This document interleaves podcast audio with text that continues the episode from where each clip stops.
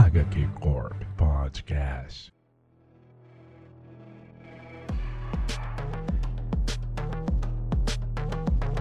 Salve, salve pessoal! Está começando o HQ Corp. Eu sou o Konema e hoje a gente vai falar de algo maravilhoso. Hoje a gente vai falar de um personagem que estava precisando de um episódio aqui dentro dessa corporação. Hoje a gente vai conversar de algo que está chegando nos cinemas. A gente vai estar tá falando de Pantera Negra, especificamente Uma Nação Sobre Nossos Pés, do nosso querido Coates, Tanashi Coates e na arte de Brian Stelfreeze. É, e junto comigo, trouxe aqui uns membros da corporação para estar discutindo esse assunto maravilhoso. Começando por aquele que é decenalta, mas hoje veio falar de um quadrinho bom da Marvel, Lucas Cabeça. É, inclusive eu ia reclamar isso, hein? Tá faltando. Cadê? Cadê os quadrinhos da DC? Mas de sacanagem, essa aqui é um, uma obra que vale muito a pena falar e concordo com o Konema, tava precisando a gente dar um, dar um cuidado, né, para esse personagem. Com certeza.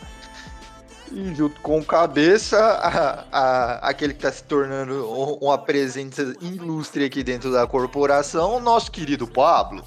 E aí, pessoal, eu vim aí falar hoje do. O que eu adorei é uma, uma coisa, só detalhando, né, antes. Eu adorei o momento que o Kangami fala no, no quadrinho que seria essa uma nação sobre os nossos pés. Eu, pra mim foi um momento catártico do próprio, do próprio gibi ali, se referenciando. É, é, o momento Peter Griffin que ele no cinema fala, olha lá, ele falou o título do filme. Ele falou. Ele falou, ele falou. E a gente trouxe também um convidado direto do YouTube de uma utopia, mais especificamente uma poptopia. Eu também sei fazer trocadilhos. A gente trouxe o Daniel Neto. Queridos amigos, estamos aqui para falar de bons gibis e me chamaram para falar de um dos meus preferidos, portanto, hoje eu vou me espalhar. É isso aí, fica à vontade, senta no sofá, abre a geladeira, a casa é sua, meu amigo. Muito obrigado pela sua presença. Vamos que vamos. Vamos que vamos. E aquele esquema, meu querido ouvinte, modelo de, de programinha de hoje, a gente vai aí falar um pouco aí sobre o nosso querido Tanashi Coates, falar um pouquinho sobre o Brian Stelfreeze, falar um pouquinho do contexto e época da Marvel é, é, sobre esse quadrinho, né, que época que ele estava vindo, e, e, depois a gente entra na nossa querida zona de spoiler, onde a gente vai discutir o quadrinho a fundo, falar tudo que a gente leu, o que, que a gente acha, quais são as impressões sobre isso. Então pode conter spoilers, então vai lá ler o quadrinho, não, que é um quadrinho já é, é, é um pouquinho velho, é o que? 2016? 16 para 22? 2016. Então, 16 para 22, 6 com 4 dá 20, mais 2 dá 6. Aí, ó, já faz 6 anos de quadrinho. Pelo amor de Deus, meu caro ouvinte. Um quadrinho de 6 anos atrás. Vamos dar uma lidinha lá, aqui vale muito a pena. E você vai ver nesse programa que vale muito a pena. Então, sem mais demandas, meu caro ouvinte, fique confortável e vamos para o cast.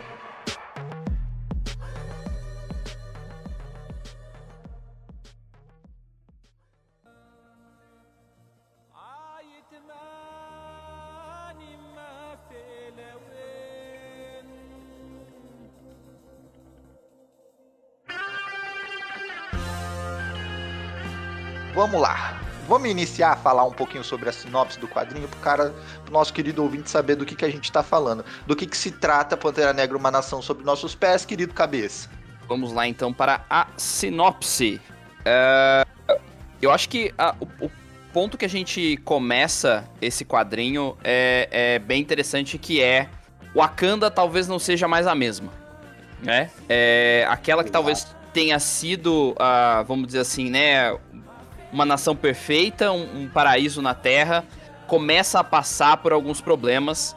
E aí o T'Challa ele vai precisar lidar com algumas, é, vamos dizer assim, insurgências da população que começa a trazer algo como o próprio, é, com o sentido de revolução, né? Então você começa a ter um grupo terrorista, você começa a ter pessoas do próprio governo que começam a pensar diferente e abrir uma espécie de dissidência dentro da, da, da própria estrutura do governo de Wakanda.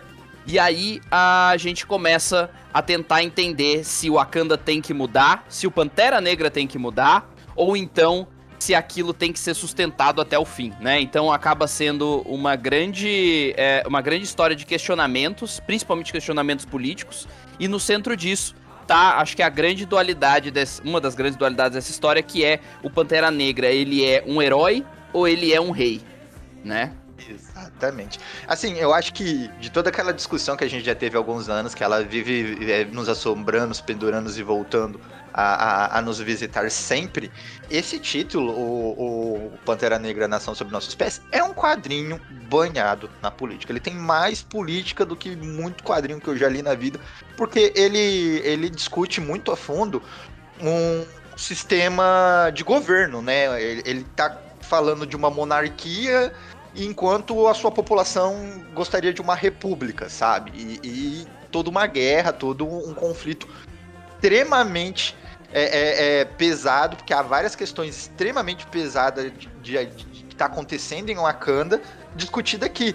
E é, é, por causa disso, esse quadrinho ele deixa até um pouco de lado o, o elemento de quadrinho de super-herói. Tem a ação dele é, é muito contida, é, é, é, o, o, sobrenatural é tudo muito contido, porque o foco principal é a discussão sobre política, entendeu? É 100% para o cara ler isso aqui e depois olhar para o governo dele e pensar assim: ah, entendi. Eu só fazer uma acrescentar um ponto que esse quadrinho, ele, pelo que eu do que eu li, vi que assim, ele basicamente é um eco ali, ele, o Colts ele partiu do ponto onde dos eventos dos Vingadores do Jonathan Hickman, né, principalmente Novos Vingadores, que inclui a morte viva da Shuri, né? E a, o vácuo que a, a, ausência dela deixa a ausência da, da, da, dela como rainha de Wakanda deixa e portanto o T'Challa tendo que assumir novamente o, a coroa, né? E aí justamente Exato. onde vem o, o, o, questionamento dele. E eu acho Ele... extremamente interessante, né? Como eles. Como o trouxe justamente essa. É justamente essa leitura que tu falou. De que é um quadrinho muito mais sobre política, é, não só de política, mas do, do, elemento social de Wakanda em relação a, ao próprio contexto, do que um quadrinho somente super-heróis, né? E eu acho que tem um, um ponto que, que você falou que é, é muito legal, é que o Coates, ele, ele faz uma. Vamos dizer assim, ele toma uma atitude que é uma atitude que a gente muitas vezes acaba não vendo, talvez nas linhas tradicionais, ainda mais nesse momento, porque, se não me engano, é, ele vem. Esse, essa revista ela é da. All, eu não lembro se era da Nova Marvel ou era do All New, eu nunca lembro agora essas divisões dessa época. Eu acho que é, eu acho que é Marvel Now, é nova Marvel. Marvel ele Now. Vem, ele vem é. exatamente após o encerramento do, do, das Guerras Secretas do Jonathan Hickman. Acabou Guerras Secretas, esse é o primeiro título do Pantera que tem. E a primeira coisa que ele faz é não só trazer os eventos, né, trazer como consequência esses eventos, né, da, da questão do, do da, da Ordem Negra e do Thanos, mas ele traz coisa desde do Vingadores vs X-Men, lá Exato. de 2012.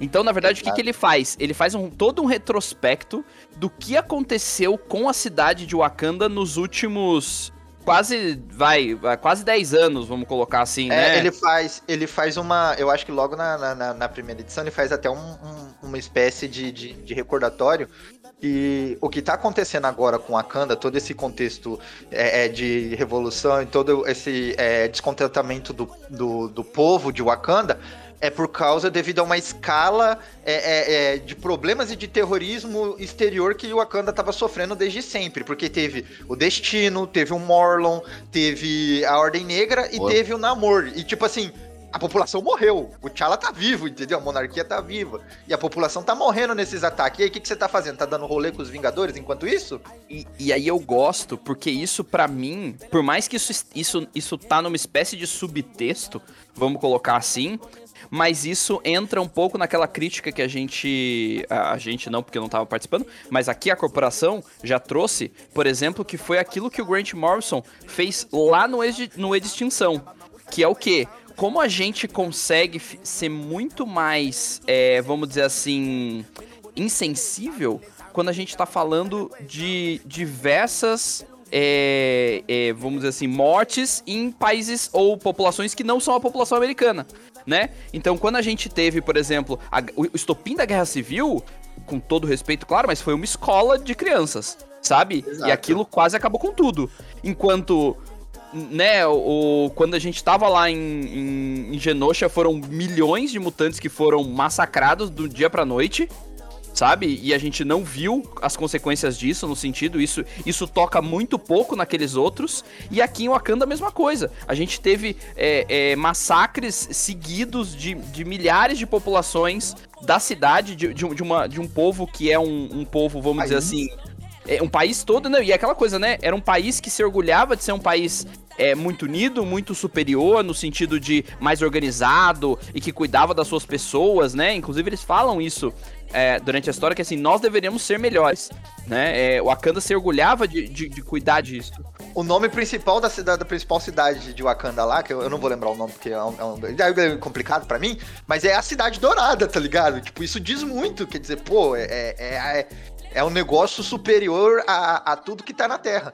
Isso que você falou, o, o cabeça é bacana, porque no, no, próprio Guerra Civil, assim, meu caro ouvinte, se você leu só os encadernados que a Panini já lançou sobre Guerra Civil, só a saga principal, saiba que você tá perdendo um puto evento que teve dentro da Marvel Comics, porque as tain que tinha em volta do título da Guerra Civil são magníficos, entendeu? Porque é o que te dava a profundidade de como aquilo era importante. Porque dentro dessas tain mesmo, principalmente nos títulos dos X-Men, tinha lá o Tony Stark e o Capitão América indo lá pedir ajuda pros X-Men, falar assim, pô, aconteceu, Nitro explodiu com uma escola, e aí tinha é, é, Ciclope enfiando o dedo na cara de, de, de, Tony Stark falando assim, meu irmão, Genosha aconteceu ontem e morreu, tipo, 15 milhões da minha população e vocês não fizeram nada. Agora morre uma escolinha de vocês e vocês querem acabar com o país todo, pau no cu dos Vingadores. Eu, eu queria entrar no meio da, da, da confusão aí pra gente é, observar outras perspectivas, né? Queria contribuir aqui. Claro. É, prim, primeiro com, com relação aos eventos anteriores à, à, à, nação sob nossos pés. Eu vou resgatar que o Wakanda ela passou muito tempo distanciada do núcleo principal da Marvel. E eu acho que quando a gente está é, fazendo essa análise aqui, é preciso entender e a influência do cinema na produção das histórias em quadrinhos, né? À medida que a, a, a marca Marvel precisando é, é, utilizar aqueles personagens que ela tinha sob a tutela dela, detrimento de outros que ela não tinha, como os X-Men, por exemplo, o Pantera Negra passou na frente da fila, né? Para fazer parte desse plano de um universo compartilhado. E aí ele passa a, a aparecer com mais frequência Apesar de sim, no passado já fez parte do Quarteto Fantástico, já fez parte dos Vingadores, mas eles estavam ali muito. Então o personagem passou muito tempo assim, coadjuvante do coadjuvante. Aí tivemos o. Um pouco o título dele, solo, e, e sempre era cancelado. Coisa, pouquíssima coisa. Aí vem a mega saga que o Brian Michael Bendis é, arquitetou, que é a Invasão Secreta e um dos principais tains de invasão secreta foi o do Pantera Negra, que na, na época, se eu não me engano, tinha um título escrito pelo Reginaldo Hudlin, onde o Reginaldo Hudlin aproveitou para mostrar como a nação de Wakanda é, se tornou a única nação africana que nunca foi colonizada. E aí dá o tom para algo que é a característica de toda essa fase do Tony. Coates, que é a história é, é, pode ter o título Pantera Negra, mas é sobre o Wakanda de uma forma muito mais, um escopo muito maior. É, Exato. É, a gente tem um personagem título muito forte, a gente tem um personagem título que chama muita atenção, mas se o indivíduo chega para ler esse quadrinho pensando que vai ver o Pantera Negra socando, andando de, de, de jatinho. Super-herói, super-herói. É, meu, não vai ser uma história do Wolverine aqui. Vai lá, vai lá ler Velho Logan, vai lá ler Homem-Aranha contra o Venom, vai lá ler outra coisa. Aqui é um quadrinho sobre filosofia, política e ancestralidade, sob o ponto de vista de, de é uma história de, é uma história de uma nação. Né? É, é, o, o, título é uma nação sobre os seus pés, mas ele, ele é profundamente sobre a nação.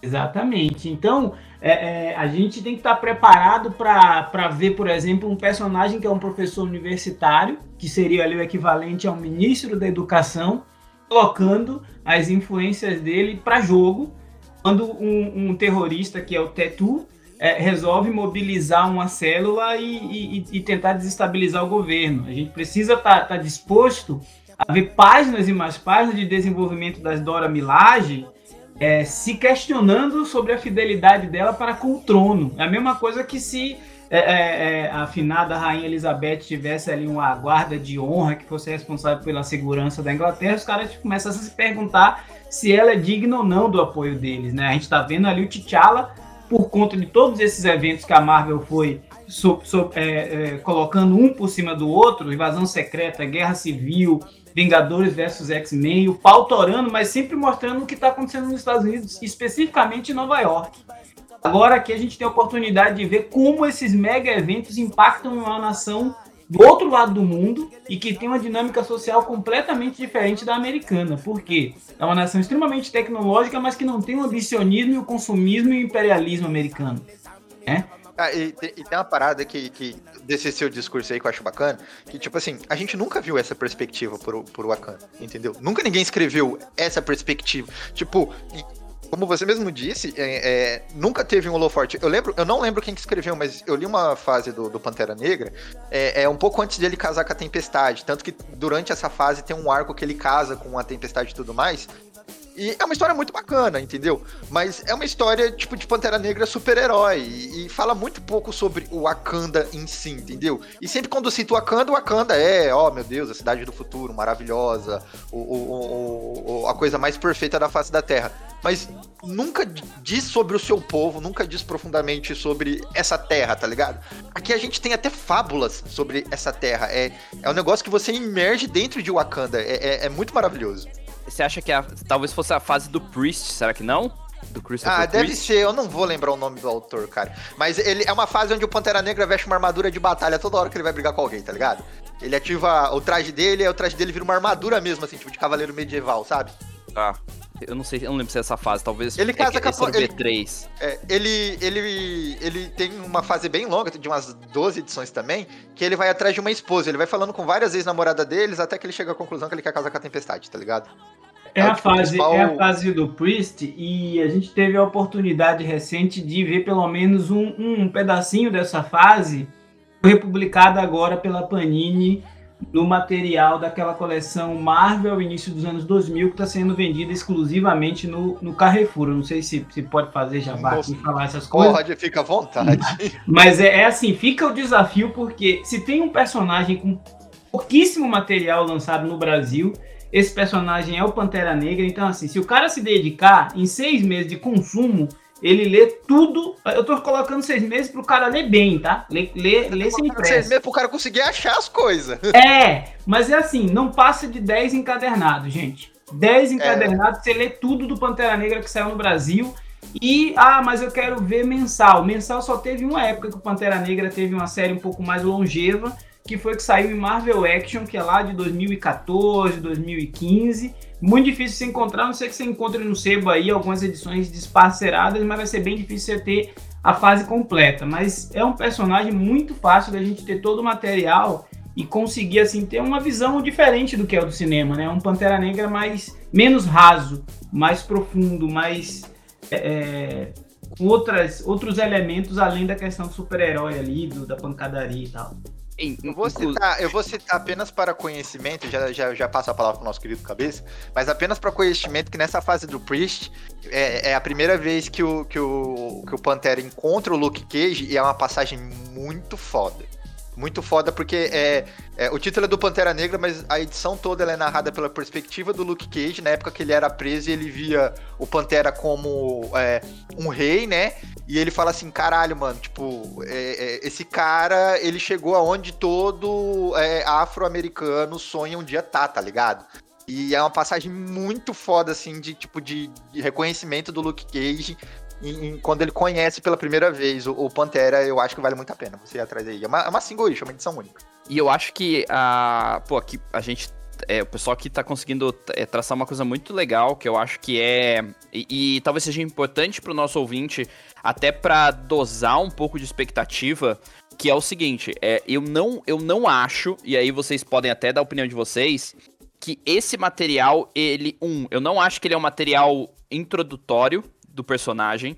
Porque eu acho que, como a gente falou, além dele trazer um pouco. Claro que ele explica aqui o que aconteceu. Mas eu, eu acho que aqui a gente já vê um ponto onde a gente já tá num ponto que, esse, que o herói tá sendo contestado. Que, uh, uh, por exemplo, aquilo que a gente viu nos filmes por exemplo, aquela construção toda, a, a, vamos dizer assim, a Wakanda no, no, no, melhor do seu, do seu, né, da sua existência, ou até que, que é aquilo que vai estar tá naquele, no na edição da Salvat, que quem é o quem é o Pantera Negra, né, que é uma história de, de origem que tem até ilustra, ilustração do Romitinha, é, não é isso que a gente vai ver aqui. A gente vai ver aqui um momento realmente de crítica, de reflexão, sabe? E, e que tem uma leitura que eu acho que é talvez. Eu, particularmente, foi uma das, uh, das leituras, principalmente para gravação, que eu, eu, eu, eu fiquei mais, é, vamos dizer assim, é, com vontade de procurar mais. Por quê? O Uta Coates, ele é, primeiro, como ele, a gente já falou, ele é, um, ele é um escritor, né? Então ele vem de outro meio, que não é o meio dos quadrinhos. Ele é um cara que ele é um ativista da causa negra, então ele tem toda uma, toda uma linha de, de, raciocínio que é muito própria dele. Essa é uma linha que ela tem vários pontos a serem traçados, que ele faz durante todas as obras que ele, que ele escreve antes do Pantera. E a gente tem aqui, e dentro da obra, a gente tem diversos outros é, elementos que são colocados, como teorias filosóficas, como escritores, como historiadores. Então, assim, ela é uma obra que ela vai realmente, se você quiser, ela vai muito, mas muito além do que só o subplot que tá ali colocado. Eu, eu, acho bacana isso que você falou, ô, Cabeça, e aproveitar, já vou puxar só deixa. Vamos falar um pouquinho sobre o artista, o, o do Tanashi Coates, que eu vou chamar só de Coates, porque eu, eu tô fazendo um esforço muito grande para ler a palavra Tanashi. É, mas o Coates, como você disse, ele é um escritor, e novamente a gente cai naquilo que a gente já discutiu em alguns caches aqui, quando alguém é, do meio do fora dos quadrinhos normalmente vem para escrever sobre quadrinhos, acaba trazendo uma perspectiva que quebra a, a bolha, vamos falar assim, entendeu? Quebra o, o, o, ritmo comum do quadrinho, e normalmente é uma coisa maravilhosa. Eu até agora, é, é, pelo menos, também pode ser por seleção própria, né? Mas eu não li nada de alguém que veio fora dos quadrinhos para escrever um quadrinho que foi ruim, tá ligado? Tipo, Tom King, veio o. o como que é o cara do. do. do. do. do. do. do. do. do, do Identidade? É o. Ryan Meltzer. O Meltzer. São gente que, é, que eram fora dos quadrinhos, que vieram pros quadrinhos e escreveram coisas maravilhosas. A semana passada a gente falou do, do, do, do Harley Quinn, que, que é da Catarina, que é sensacional também. Ela é, é, escritora de romance que veio escrever quadrinhos, só escreveu esse quadrinho e saiu uma coisa muito da hora. Então já tem esse elemento. O Coates. O também, é o... né? Oi? O John Ridley também, né? Que atualmente está escrevendo, Isso. e ele é produtor, diretor. E... É, o, o, pessoal, o pessoal que fez o, o, Lanterna Terra 1, que é do cinema, e, e, escreveu um Lanterna magnífico, tá ligado? Tipo, dá vontade de ser canônico, de tão bom que é. Mas enfim, por que isso? Porque o Colt, ele é, é a, a, além de escritor, ele é jornalista e ele é jornalista ativista das causas é, é, é, do, dos pretos americanos, né, e tudo mais. E ele tem vários artigos, várias matérias, vários prêmios em várias é, é, revistas como a Times, o Washington Papers, é, é, Village Voice, The Atlantic, vários premiados, entendeu? Sempre na causa é, é, é de combate ao racismo, ao preconceito, a, a, a, melhores condições de vida, tudo do, da causa preta. E o, o, o Colts, ele é assim porque o pai dele é um ex-pantera negra, né? O, o, pai dele, então ele cresceu e foi educado no meio de, de toda essa revolução. E além disso, é, o pai dele tinha uma editora específica para escrever é, é, é, revistas, matérias, publicar coisas apenas do povo afro-americano, entendeu? Então ele cresceu com essa vontade de dar esse, é, é, fazer essas críticas e dar esse destaque devido ao, ao, ao seu povo, sabe? E, e, isso é magnífico, porque alguém com toda essa carga, ah, tem um personagem no, no quadrinho, que é o, o, o, filósofo aí, que eu, eu não lembro o nome dele, eu chamava ele de Challenger, tá ligado? Ele é o desafiante. Mas não é, é, é Chamiga, Chamira, qual que é o nome do personagem? Vocês lembram aí, gente? Changamir. Changamir! Por isso que eu chamava ele de Challenger. Eu lia Challenger, mas era Xangamir. o, o, pra mim, o Xangamir é o Coates, dentro do quadrinho, tá ligado? É, é, as ideias dele, que ele tem sobre isso, refletindo a própria nação é, é americana com relação a, a, ao povo afro-americano, entendeu? E, e, e, tudo isso vem por causa dessa convivência, é, é, é, desse legado que o Coates carrega a vida inteira. Inclusive, eu gosto muito do momento que ele tem um momento de diálogo entre ele e o T'Challa, que ele fala. O T'Challa fala para ele assim: Bom, nós somos uma nação de guerreiros e cientistas, né? E o Shagamir até destaca: ele, É, mas ele não. E o espaço para os pensadores, né? Onde está o espaço para os pensadores? Que eu acho que é justamente o que esse. É, esse quadrinho se propõe a trazer, não só em questão de pensamento, como o próprio Coates, acho que ele faz justamente essa. essa não sei se dá para ser uma metalinguagem, justamente em relação ao, ao que, que o quadrinho está se propondo, né? Porque não só é um quadrinho que não a gente, como a gente comentou aqui, não é uma coisa só sobre o Pantera Negra, não é não é não é um quadrinho padrão com um protagonista super-herói. Não, a gente tem as questões ali envolvendo as duas as duas vezes Dora Milagem, né? A, a, a NECA e a Ayo. Eu gosto muito do arco delas, eu gosto muito da, do papel delas ali a própria reflexão que a Shuri faz, plano da Jayla, se não me engano, Sim. faz lá com ela mesma. Então, assim, é um quadrinho que está propondo, ele está convidando, ele está trazendo a leitura e está convidando a gente, enquanto leitor, a refletir sobre aquilo dali também, né? Não só expondo todos os, os pontos que, que é o Wakanda, do eco, como falei, do, do eco da, da, do, todo do que aconteceu, dos, dos últimos acontecimentos da, da, estando morta lá, viva, morta pela, pela próxima, é, como a nação que clamava por aquela rainha não tinha mais, e, e a, justamente a briga do próprio T'Challa com o próprio papel daquele universo. Eu gosto muito quando um quadrinho, uma coisa que eu gosto muito, porque eu acho que nem todo autor gosta, faz isso, eu gosto muito quando um quadrinho, o, outros eu acho que ele faz isso muito bem, é, ele é um, claramente ele é um bom leitor, ele leu o que, o que veio antes, e ele sabe trabalhar consequências. Eu acho que não só ele está trazendo as consequências dos quadrinhos, mas ele também traz as consequências daquele mundo ali. Porque é uma nova leitura, o que o Daniel falou. O Pantera Negra é um personagem que ele era, sei lá, C, vamos dizer assim, escalão C na, na Marvel.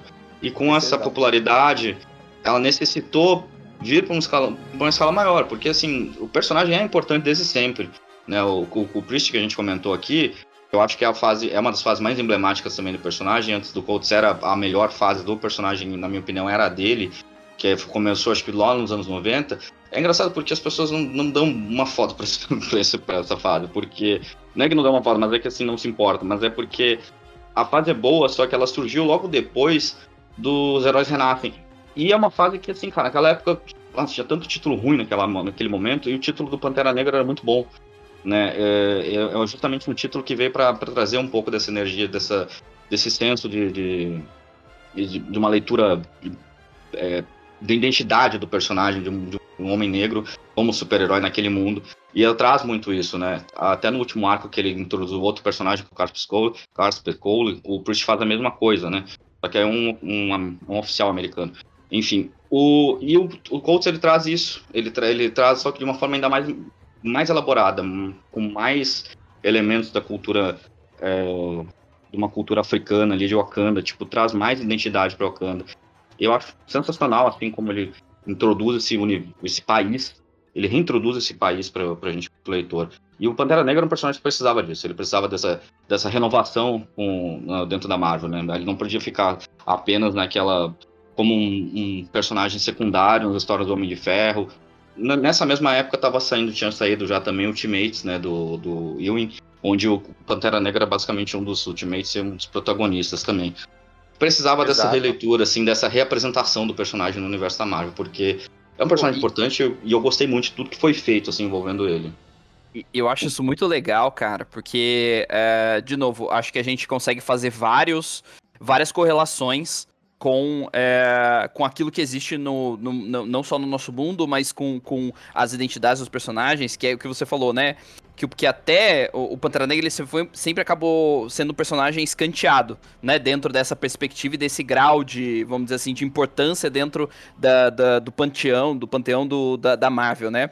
E, e, isso eu acho que vem, é uma coisa que é, vem até mesmo quando a gente fala, por exemplo, da crítica sobre uh, sobre o, a, a, pessoa negra, né? Então, quer dizer, o Pantera Negra é porque, de, vamos falar assim, né, diegeticamente falando, dentro do universo Marvel, ele é, ele não só é uma das, da, do, das maiores mentes inteligentes da, do universo Marvel, né? Como ele, né? Então, ele, se não me engano, ele é talvez a oitava pessoa mais inteligente, ou sexta pessoa mais inteligente. Ele, ele até diz que ele nunca. No, nesse quadrinho mesmo, ele, ele não tem vontade de ser rei, ele queria ser cientista, tá ligado? E, é. ele, a verdadeira paixão dele é ser cientista.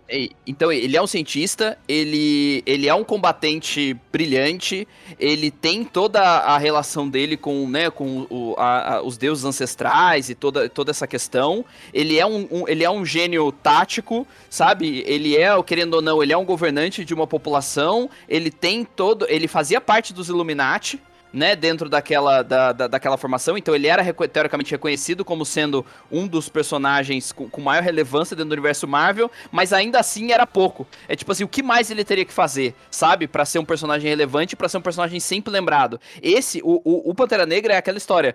Se, se, você tem um grupo, o Pantera Negra provavelmente ele é um dos primeiros alvos que você teria que ter, porque você teria que tentar derrubar, entendeu? Porque ele é um cara que ele pode a qualquer momento é, é fazer a diferença para qualquer um dos lados, tá? E a, gente, e a gente vê como isso foi acabando sendo esquecido. E aí entra sim essa questão dos personagens negros e pessoas negras terem que ter na sua trajetória, por exemplo, muito mais esforço ou, de, ou demonstrar muito mais para ter esse respeito, né?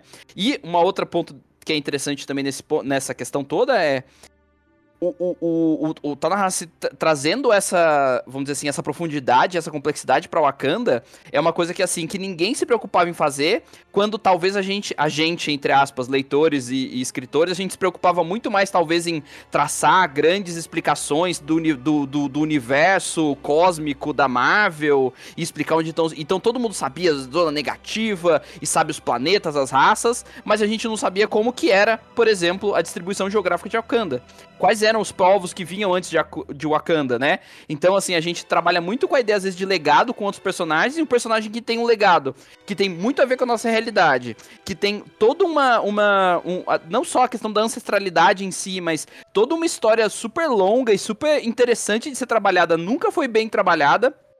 Por quê? Não só porque talvez os autores não quiseram, mas porque talvez não era interessante comercialmente falando, sabe? E aí você vê o potencial que isso tem e você precisa passar quantos quantos anos desde a criação do personagem para que ele ganhe destaque em todas essas oh. frentes, que não seja só uma frente de lutinha, né? Vamos dizer assim, né? É, luta de hominho, né?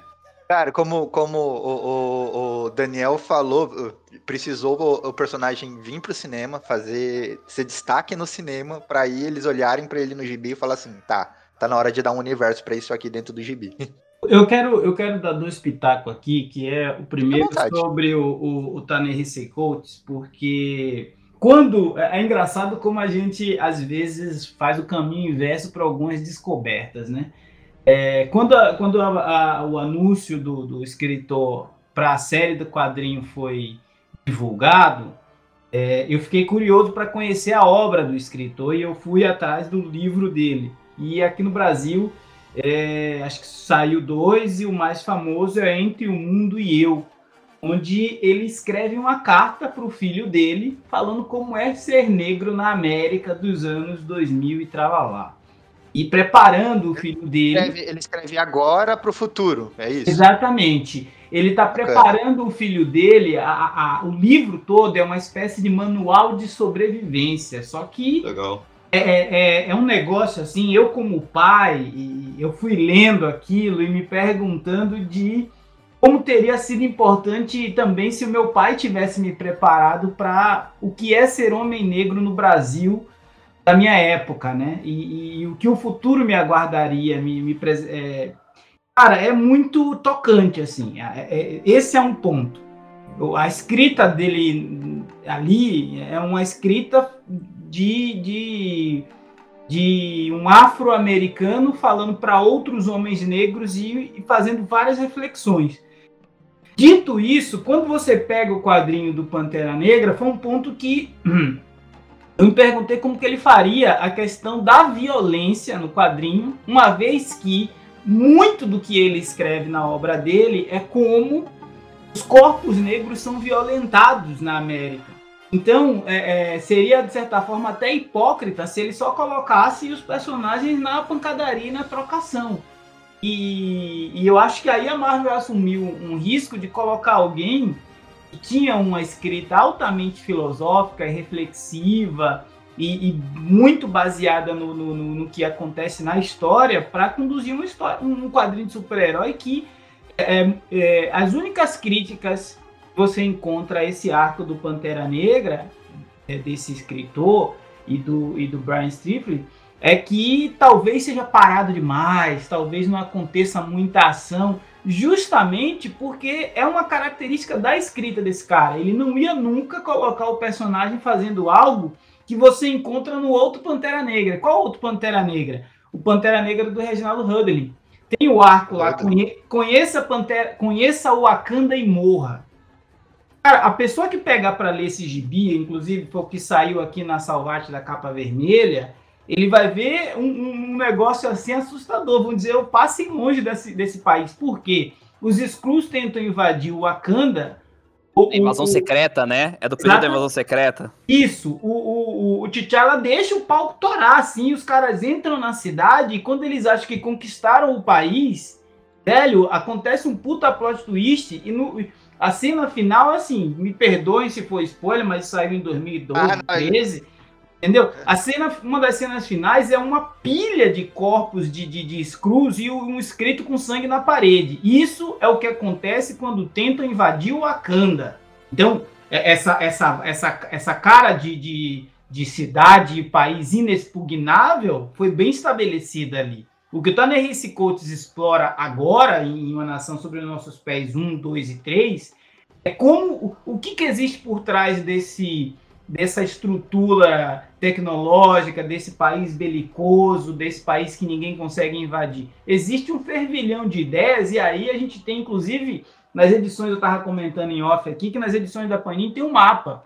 Um mapa mostrando diversas cidades de Wakanda, e, e mostra, inclusive, como os jabares são o povo mais. É, dentro desse universo tradicional, os jabares são aqueles mais conservadores aqueles que não queriam diálogo com o mundo, não queriam troca de tecnologia com ninguém, não gostam da ideia de você estar tá recebendo é, é, turistas estrangeiros. estrangeiros, entendeu? Então isso, isso foi feita a transposição de forma muito interessante para o cinema.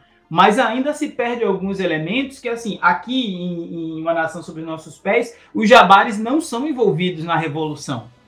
A revolução acontece dentro da capital. A revolução acontece com, com, com intelectuais com um braço armado, e aí as Dora Milaje viram os anjos da meia-noite, porque elas se né, entendem como uma força política a serem considerada, como se o exército né, de uma nação resolvesse, de repente, dar um golpe de Estado, mas é, é não é o exército inteiro, porque o, o, o T'Challa tem os cães de guerra, que são aquela, aquela, aquele grupo dele mais de, de elite, então ele ainda tem é. algum apoio militar, são muitos atores envolvidos nesse arco, né? Então, o arco tem 12 partes, às vezes parece um arco cansativo, mas ele ao mesmo tempo ele é bastante dinâmico, porque ele vai apresentando político, é, filosofia, ação, o ponto de vista militar. Tem uma, uma cena, e aí eu vou concluir meu raciocínio para não ficar muito extenso, uma cena onde tem um conselho sentado que na verdade lembra muito Game of Thrones. E lembra muito o que o Hickman fez depois em Cracoa com aquele conselho silencioso. O que a gente tem aqui é o, o capitão de guerra, o T'Challa, a ministra da Economia, mas eles todos estão indo é, é, reverenciar e ouvir conselhos justamente é, do, do, desafiante aí, do, do, que vocês falaram, o nome dele eu perdi aqui, mas é que é o Challenger. agora é, é Challenger. que é o professor de filosofia que que está ali de certa forma, é o principal fomentador da rebelião. Né? Existem os braços armados, o Tetsu é um deles, mas o fomentador ideológico da rebelião é esse professor. E, e T'Challa leva o gabinete dele inteiro para conversar no jardim desse cara, tomar um chá e tentar entender o porquê que ele está indignado com a forma que o Wakanda vem sendo governado. Então, assim, não é um quadrinho realmente para iniciante, é um quadrinho para quem está com boa vontade e quem está afim de conhecer o personagem muito mais a fundo. E perfeito. É, eu acho que, a gente pode, pode começar a falar do quadrinho, mas é, é desculpa de cortar a cabeça, mas antes da gente de, de a gente seguir pro quadrinho, para não para não, não fazer desfeito, vamos falar do, do, do, do Brian Stelfreeze, né? Que, que ele é o artista desse quadrinho, né? É, é, é, pintor, desenhista, colorista. É, trabalhou para quase todas as grandes editoras de quadrinhos americanas, né? E ele é membro original do Gaijin Studio de Atlanta, né? É, ele começou a sua carreira fazendo uma minissérie é, de ficção científica chamada Sire Cops, e em meados dos anos 80. É, que outras, outras obras vocês conhecem desenhada pelo nosso querido Brian Steel Freeze, que é muito bem, é um excelente artista, ele consegue transmitir toda a mensagem que o Coates quer passar é, para esse quadrinho. Eu acho o traço dele sensacional. É, para mim, a única coisa que falta é gente no quadrinho, assim, quando começa a falar de guerra, assim. É, é, é eu sentia que, que. Mas eu não sei se é uma opção do Coates, se é opção artística, editorial, não sei de onde que vem essa opção. Mas eles queriam falar que tava tendo guerra e tinha cinco negros no quadro, tá ligado? Eu ficava tipo, pô, podia botar mais gente aqui, né? É o. Quem eu. Uh, eu acho que eu lembro dele ter feito alguma coisa do Miles Morales se não me engano. É, mas eu não lembro se ele era, se ele era o artista principal. É, eu confesso que eu, que eu. Dessa parte, eu sei que ele fez algumas coisas, por exemplo, dentro da DC em Detective Comics, em algumas coisas meio, meio vamos dizer assim, espaçadas. Dele ter sido o artista uhum. principal do arco. Eu, particularmente, tirando as coisas autorais que eu sei que ele fez, né? Eu não, não, não, eu particularmente não me lembro muito, mas eu acho que ele é muito, muito competente. Eu gosto muito como ele utiliza é, por exemplo, é, várias vezes ele utiliza para fazer o, o, vamos dizer assim, para desenhar os personagens, ele utiliza o preto chapado, né? Para fazer como se fosse uma ideia. Não, não, é uma sombra, porque na verdade você não tá trabalhando literalmente com, é, é, vamos dizer assim, com, com contraste de luz e sombra, mas ele muitas vezes ele, ele, ele deixa os personagens todos em preto chapado e ele enaltece, por exemplo, no caso das Dora Milaje, só as, só as tatuagens, né? Para você identificar, ou então só realmente Uh, algum efeito de luz ou algum efeito de, de balas. Então eu acho que ele. Primeiro, acho que a, a, arte dele é muito bonita, acho que funciona muito bem. Ele faz uma. Eu acho que ele consegue é, misturar muito bem. Uh, tanto a parte quando a gente, por exemplo, quando você tem lá o, o, o Jalia, né? Que é aquele plano, o plano espiritual né, dos, dos antigos reis. Eu acho que ele consegue fazer isso de uma maneira muito legal e ele consegue mexer tanto com essa parte, por exemplo, que é mais tribal, quanto a parte tecnológica de Wakanda, é, fazendo esse, conseguindo brincar sempre com esse contraponto. E eu acho que ele não, não deixa a desejar em nada nas, no, quando precisa nas cenas de ação, sabe? Não acho que ele, claro, não acho que ele é um cara que, vamos dizer assim, né, é, vai, é um cara que, porque a própria revista não é ação desenfreada o tempo todo, né, mas eu acho que quando ele precisa fazer eu acho que, cara, funciona muito bem e é uma arte que eu gostei muito, muito mesmo. Eu acho muito bonita mesmo. É, só falando do trabalho dele, o que eu conheço dele, assim, anterior, né? É uma série, uma minissérie da Domino que saiu acho que nos anos 2000, mais ou menos. E eu acho até interessante porque existe uma. Como é um trabalho muito mais antigo, dá pra dizer assim, né? aqui, mais ou menos 15 anos antes, né? 13 anos antes. É, é legal porque uh, o trabalho no Domino nessa minissérie, ela era um trabalho muito mais focado em ação, né?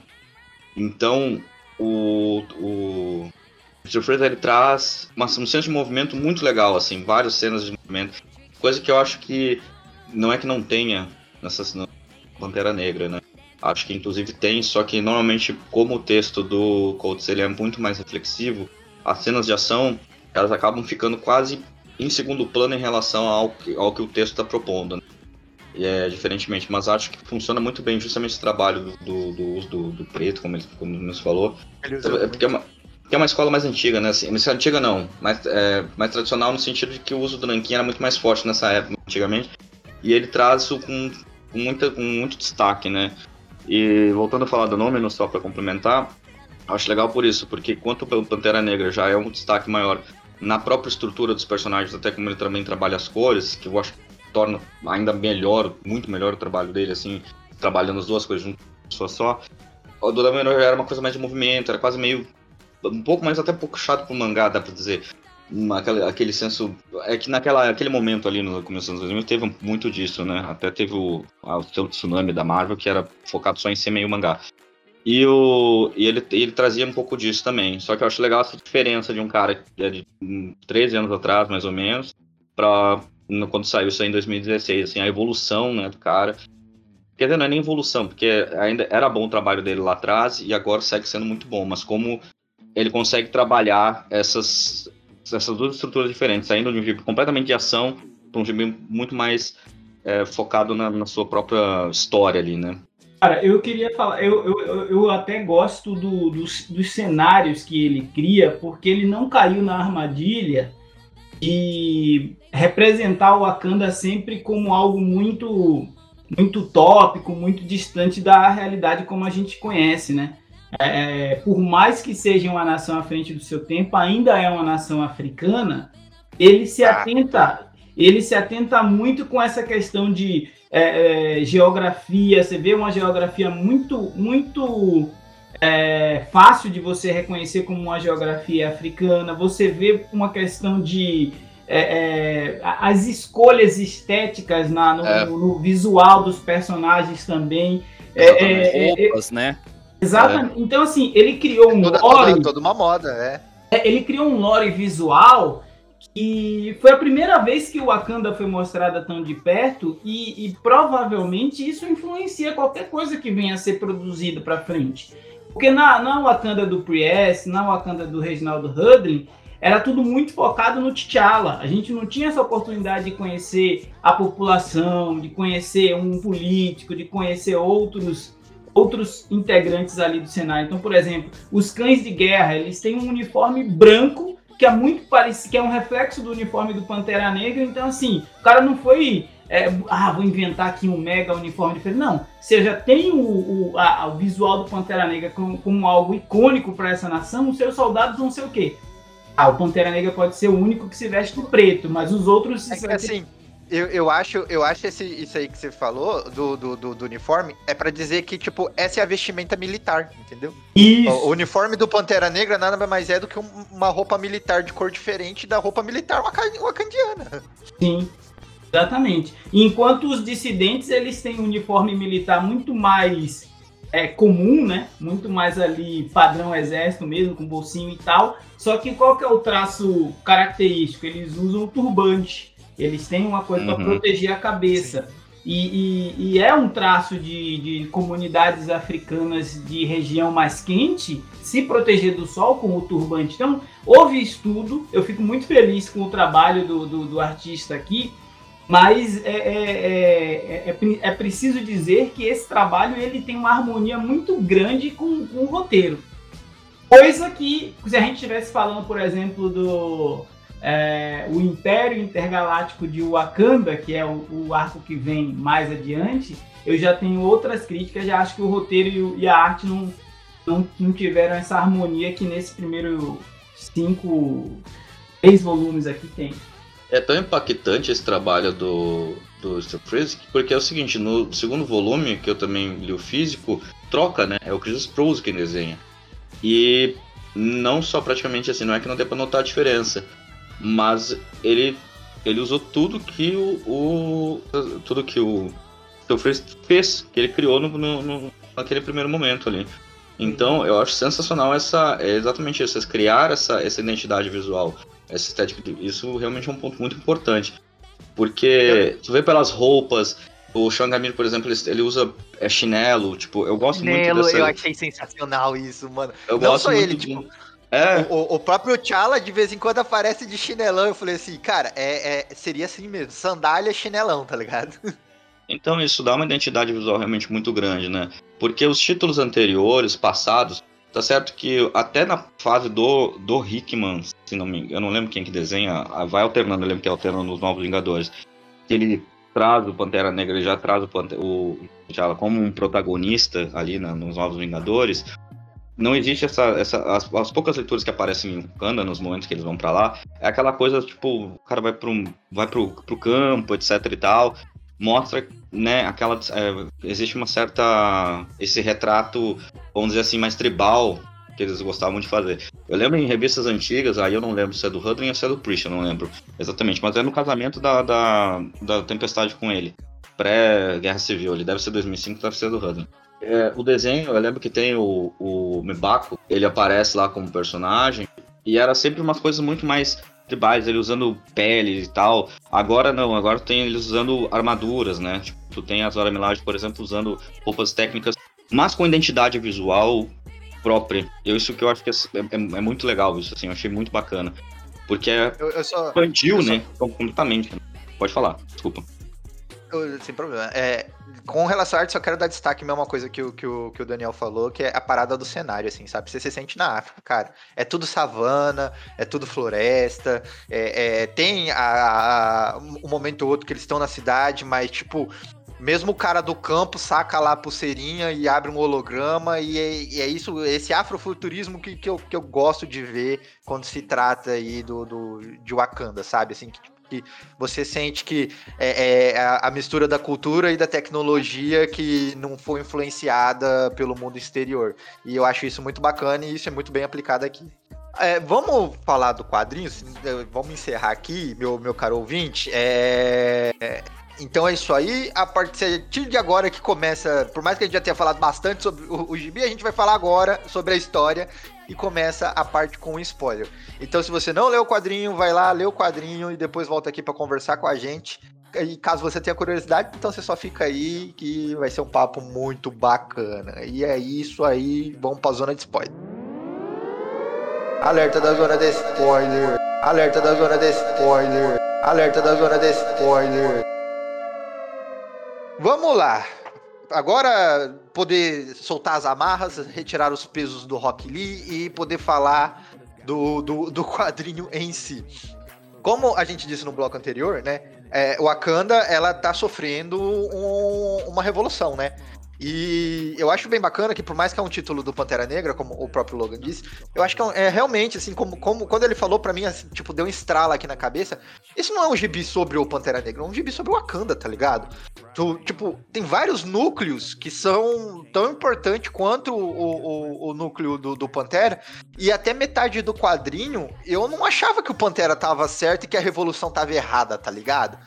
Que é, a nação tá morrendo, mano, por causa de, de, de ataques terroristas, às vezes até de conflitos que o próprio rei trouxe pra essa nação, né?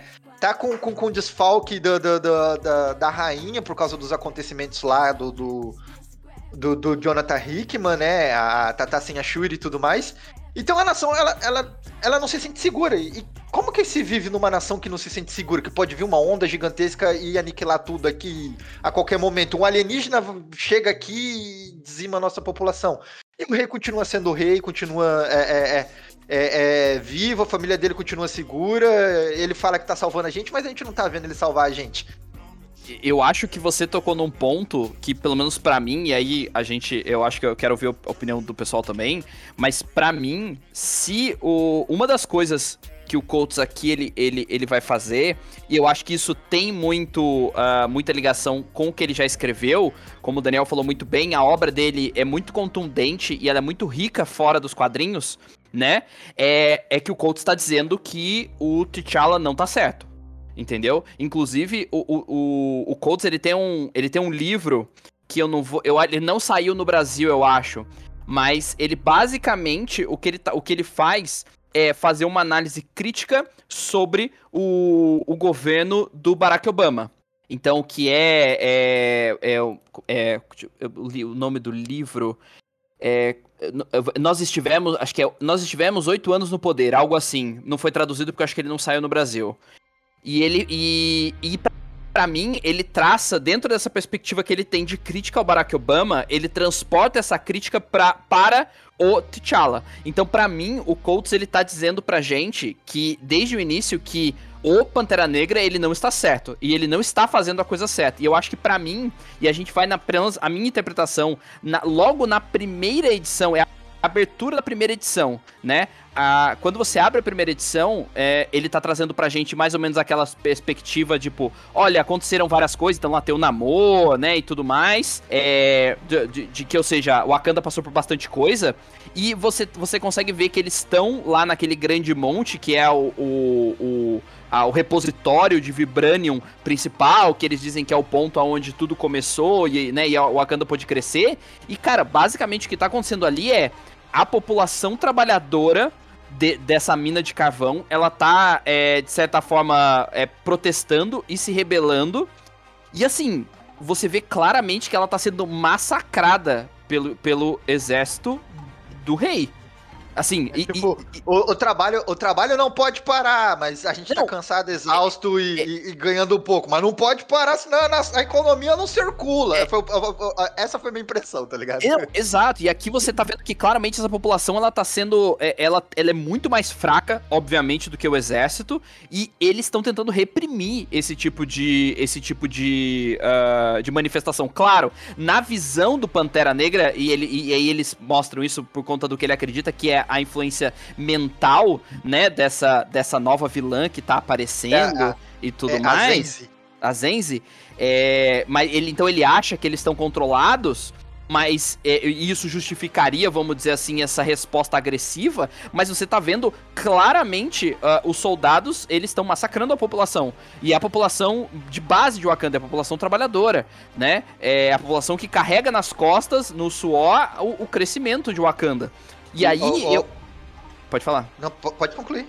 Não, e eu acho que aí a, o, grande, o, o, grande ponto crítico também que tá no subtexto do que ele fala é que assim, é, o, o T'Challa, ele tá a todo momento falando, ele fala inclusive pra, pra mãe, né, é, é, que é a mãe adotiva, vamos dizer assim, mas é a mãe dele lá, que ele fala assim, olha, não, tudo bem, eu tô muito preparado para qualquer tipo de invasão mental. E você descobre que o que a Zenzi faz não é uma invasão mental, o que ela faz é, ela potencializa o sentimento. Então, na verdade, nenhum daqueles revolucionários ou trabalhadores que estavam ali, eles não estavam sendo controlados para fazer aquilo. Aquilo era o que eles já sentiam.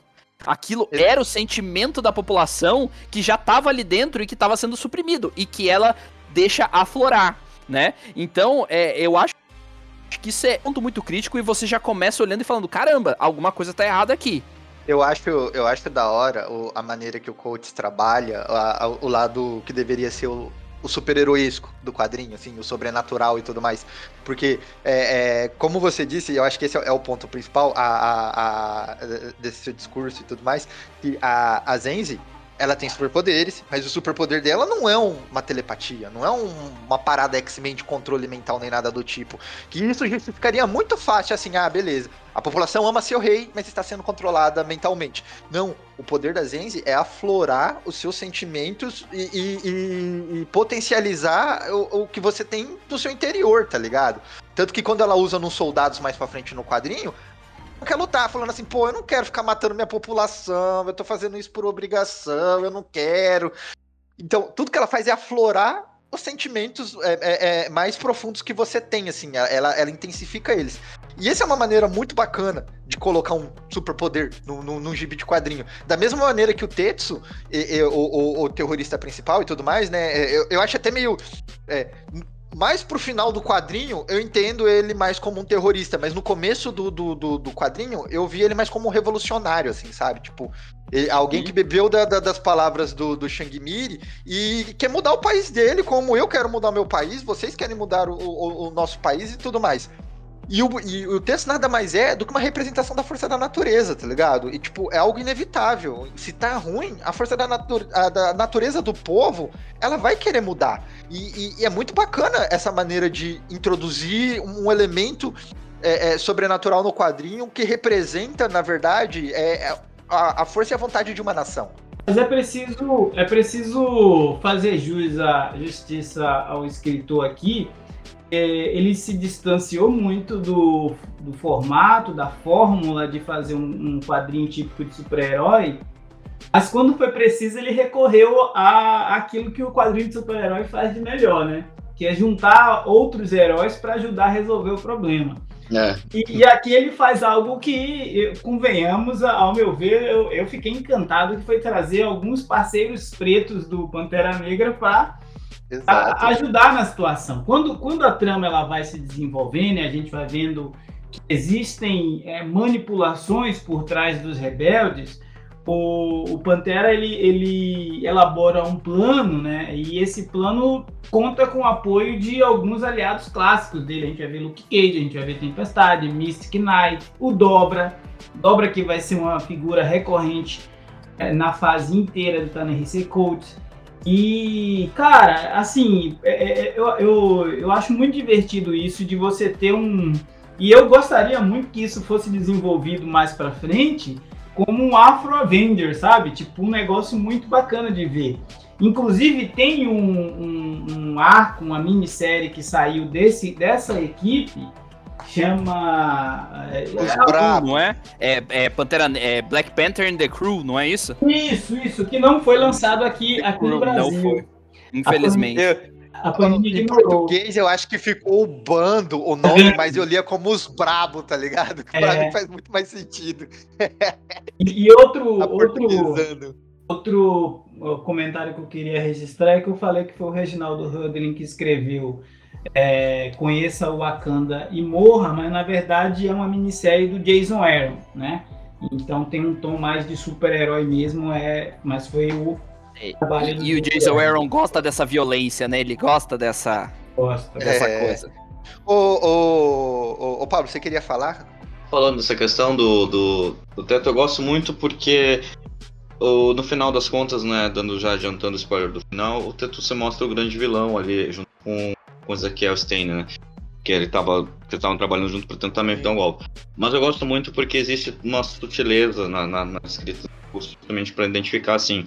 De fato, a gente não, não, assim, não entende o Teto num primeiro momento como um grande vilão ali, né? Tá vendo ele como um cara que tá se rebelando, como um, um, um revolucionário. Assim como as Dora Milaje, né? Tanto a Neka Yako, Yayo. Eu, eu gosto muito dessa zona cinza que se, se, se, se coloca no primeiro plano. Só que justamente ao longo do desenvolvimento da história, a gente vê que os eventos não são. Porque o Teto fala, olha, a causa das mulheres aqui, as, as Dora Milaje questionam ele, falando, pô, mas as mulheres estão morrendo. E ela. E o ela... exército tá fazendo a mesma coisa que a é. gente começou a lutar contra, tá ligado? Aí ele, não, mas peraí, primeiro a gente tem que subjugar aqui quem tá no poder, para depois assumir e a gente vê depois o que que faz. É um discurso muito atual, esse é, é um, é um problema muito atual. Foi, foi surpreendente para mim ler isso. Porque, claro, não, a gente está falando de bi atual, né? Relativamente atual. Mas é interessante ver que até a gente vivendo no país hoje encontra esse tipo de discurso mesmo, né? Nessa discussão esquerda-direita. E eu achei sensacional isso, porque mostra que, assim, o que que torna aquele cara um vilão? O que que torna né, a finalidade? Não, as, as justamente as Dora Milaje estavam brigando pela, pela, pelo respeito pessoal, pelo respeito do próprio, do próprio grupo, da identidade delas, das mulheres, da, das mulheres de Wakanda eu, eu, eu, eu achei tão, tão, tão, né, como é que eu posso dizer, tão impactante ler isso assim, né, de uma é forma. É certeiro, né, mano? E, exatamente. E aí o Teto, ele é justamente ao contrário, ele, ele não tá se importando com aquilo ali exatamente, ele quer a busca pelo poder. E, é, é, e existe justamente, essa, na minha opinião, essa sutileza que em 12 edições o, o, o Colts ele sai de um começo realmente completamente cinza de um cara que comprou as ideias, de um pensador, porque o, o Changamiro, ele não, ele não tá errado nas próprias ideias, ele não é um cara que tá errado, ele, só que ele foi mal interpretado, ele foi mal, uh, não é nem mal interpretado, ele não foi mal interpretado, errei. Uh, o, o Teto, com, com, vamos dizer assim, da própria ideias, da, da má leitura dele, é que trouxe aquilo dali de uma forma errada. Então, é, é uma... Acho... Não, pode falar. Cara, tem, tem um. Lá pro final do quadrinho tem um, uma, uma explicação do Shang Miri. Quando ele conversa com o Pantera, que ele, ele, o Pantera evita ele o quadrinho todo, né?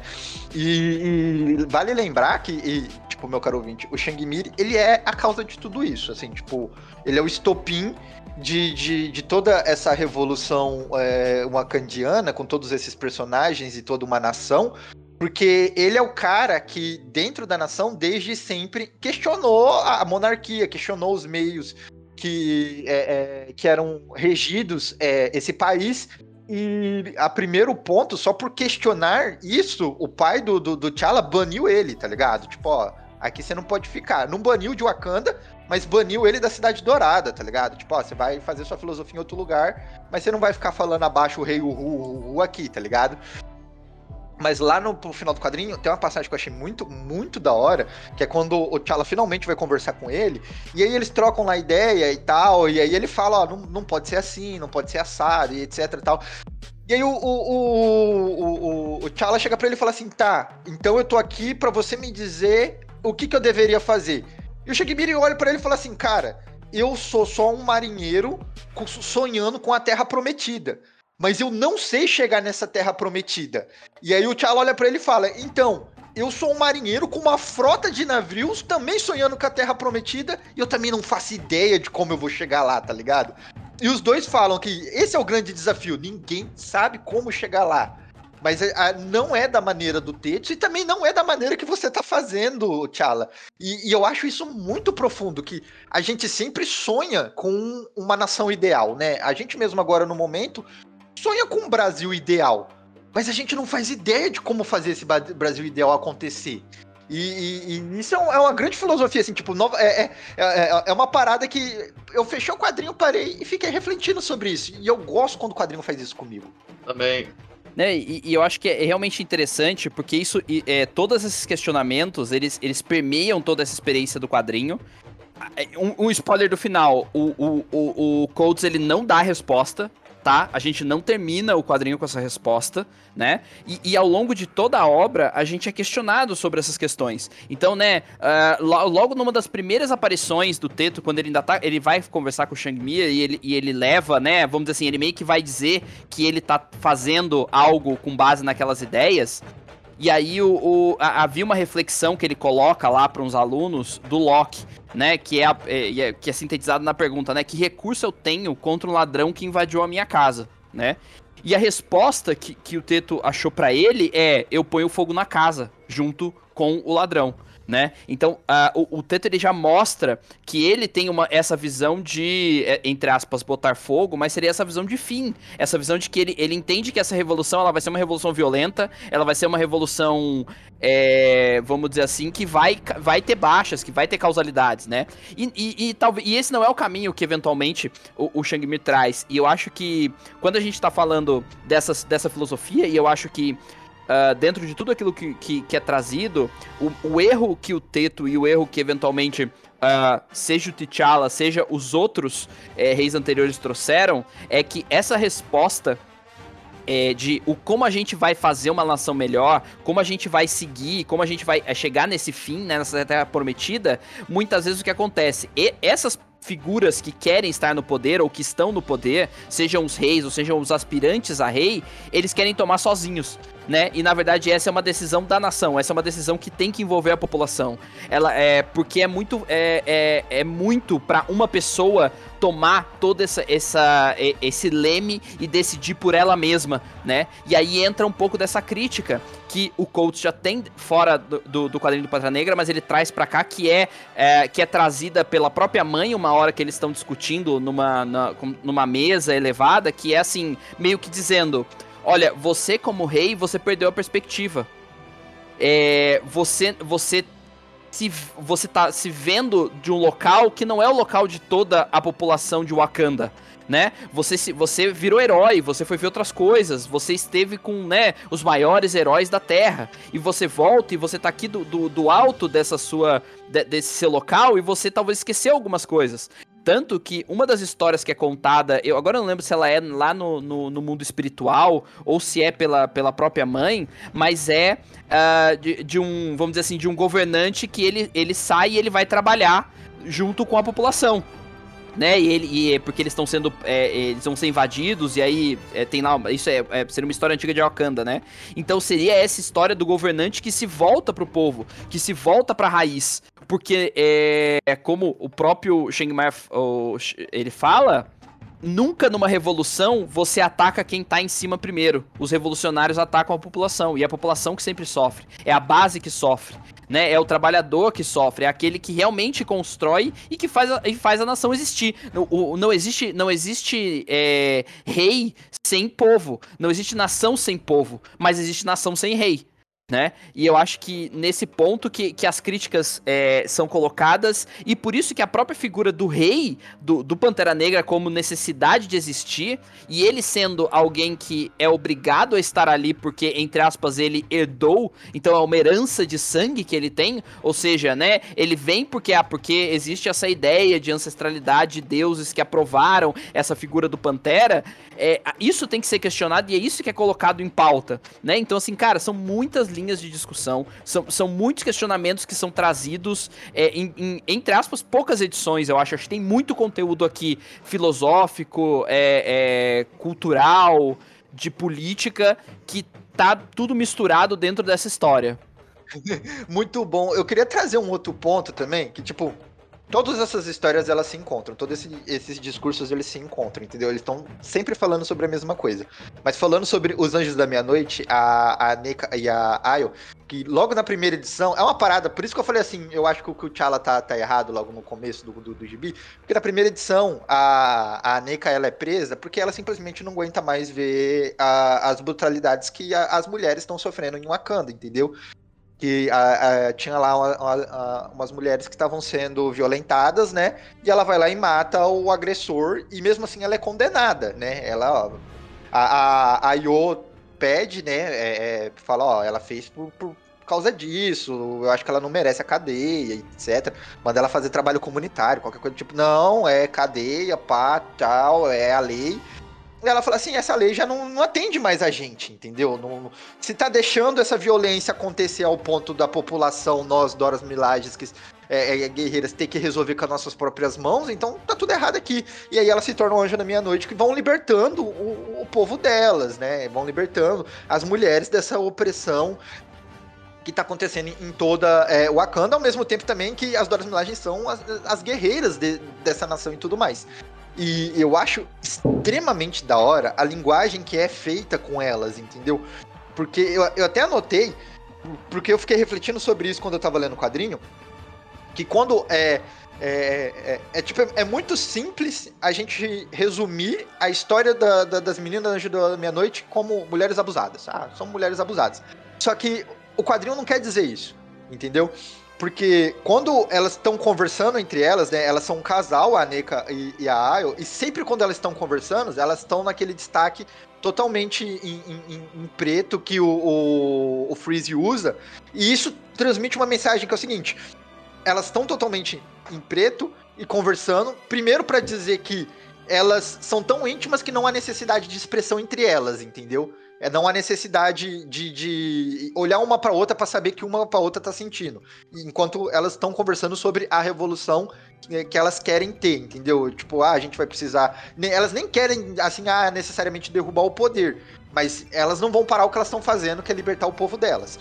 As, a, a, as tatuagens de guerras delas ficam em destaque para dizer que elas são guerreiras. Elas são um exército acima de tudo. Elas podem se virar por conta própria. Elas não são um sexo frágil, entendeu? E, e, e, por último, que não se trata, elas estão em preto e em destaque e, e com a tatuagem e tudo mais, para dizer que elas são um símbolo, acima de tudo, entendeu? Elas são os anjos da meia-noite. É, é, elas são aquilo que o Batman quer ser, sabe? Que é, é não, é, não, é um homem vestido de morcego, e sim um ideal, entendeu? E elas são isso. E eu acho que transmite tudo isso com, na guerra delas dentro do quadrinho. Que apesar de, num certo ponto, elas se juntarem ao Tetos, naquela ligação que a gente comentou mais cedo, elas desligam e ela fala: Ó, oh, a gente tá trocando um mal pelo outro. É igual, entendeu? Ele, ele não tá aqui pra lutar pelo, pelo pelo, que a gente acredita. Ele quer só usar a nossa força, porque elas são fortes. Elas, elas são extremamente poderosas e uma segunda frente de, de, de, de revolução dentro dessa história. E tanto que o quadrinho se encerra com destaque no, destaque de diálogo com elas, entendeu? Tipo assim, a gente passou, a gente conseguiu prender o Tetsu, a gente resolveu esses problemas é, é, com relação da desconfiança da população em cima da monarquia, mas e a gente, Tchala, como é que você vai resolver? E eles, até o final do quadrinho, é, é, eles têm meio que uma resolução ao mesmo tempo que não tem, né? Porque eles não conseguem entrar num conceito. Gente, né? Não tem um Ficou um a gente vê. é, exatamente, fica um final. É que assim, eu vou não fazer uma piada aqui, mas é assim, é quase como se fosse um. E se Okanda fosse for os amigos que a gente fez que fizemos no caminho, né? Porque não é basicamente o, o, o que a, fica a mensagem final, a resposta, não tem como dar uma resposta final pro arco e falar, não, o caminho é esse. Não, o caminho não é esse. O que se pode fazer é, talvez o caminho seja a gente possa fazer em conjunto, não em, todos juntos, né? As pessoas, é, todo mundo dá as mãos e conseguir fazer o caminho, que é o que acontece, né? O T'Challa dando espaço para que o Shingamé faça parte daquela sociedade, as Dora Milaje é, sendo reintroduzidas ali como, como elemento ali da, do, da, da corte de Wakanda, com a Shuri como que elas, já que é o que elas viam, né? A Shuri é, não acabou nem entrando nesse mérito, né?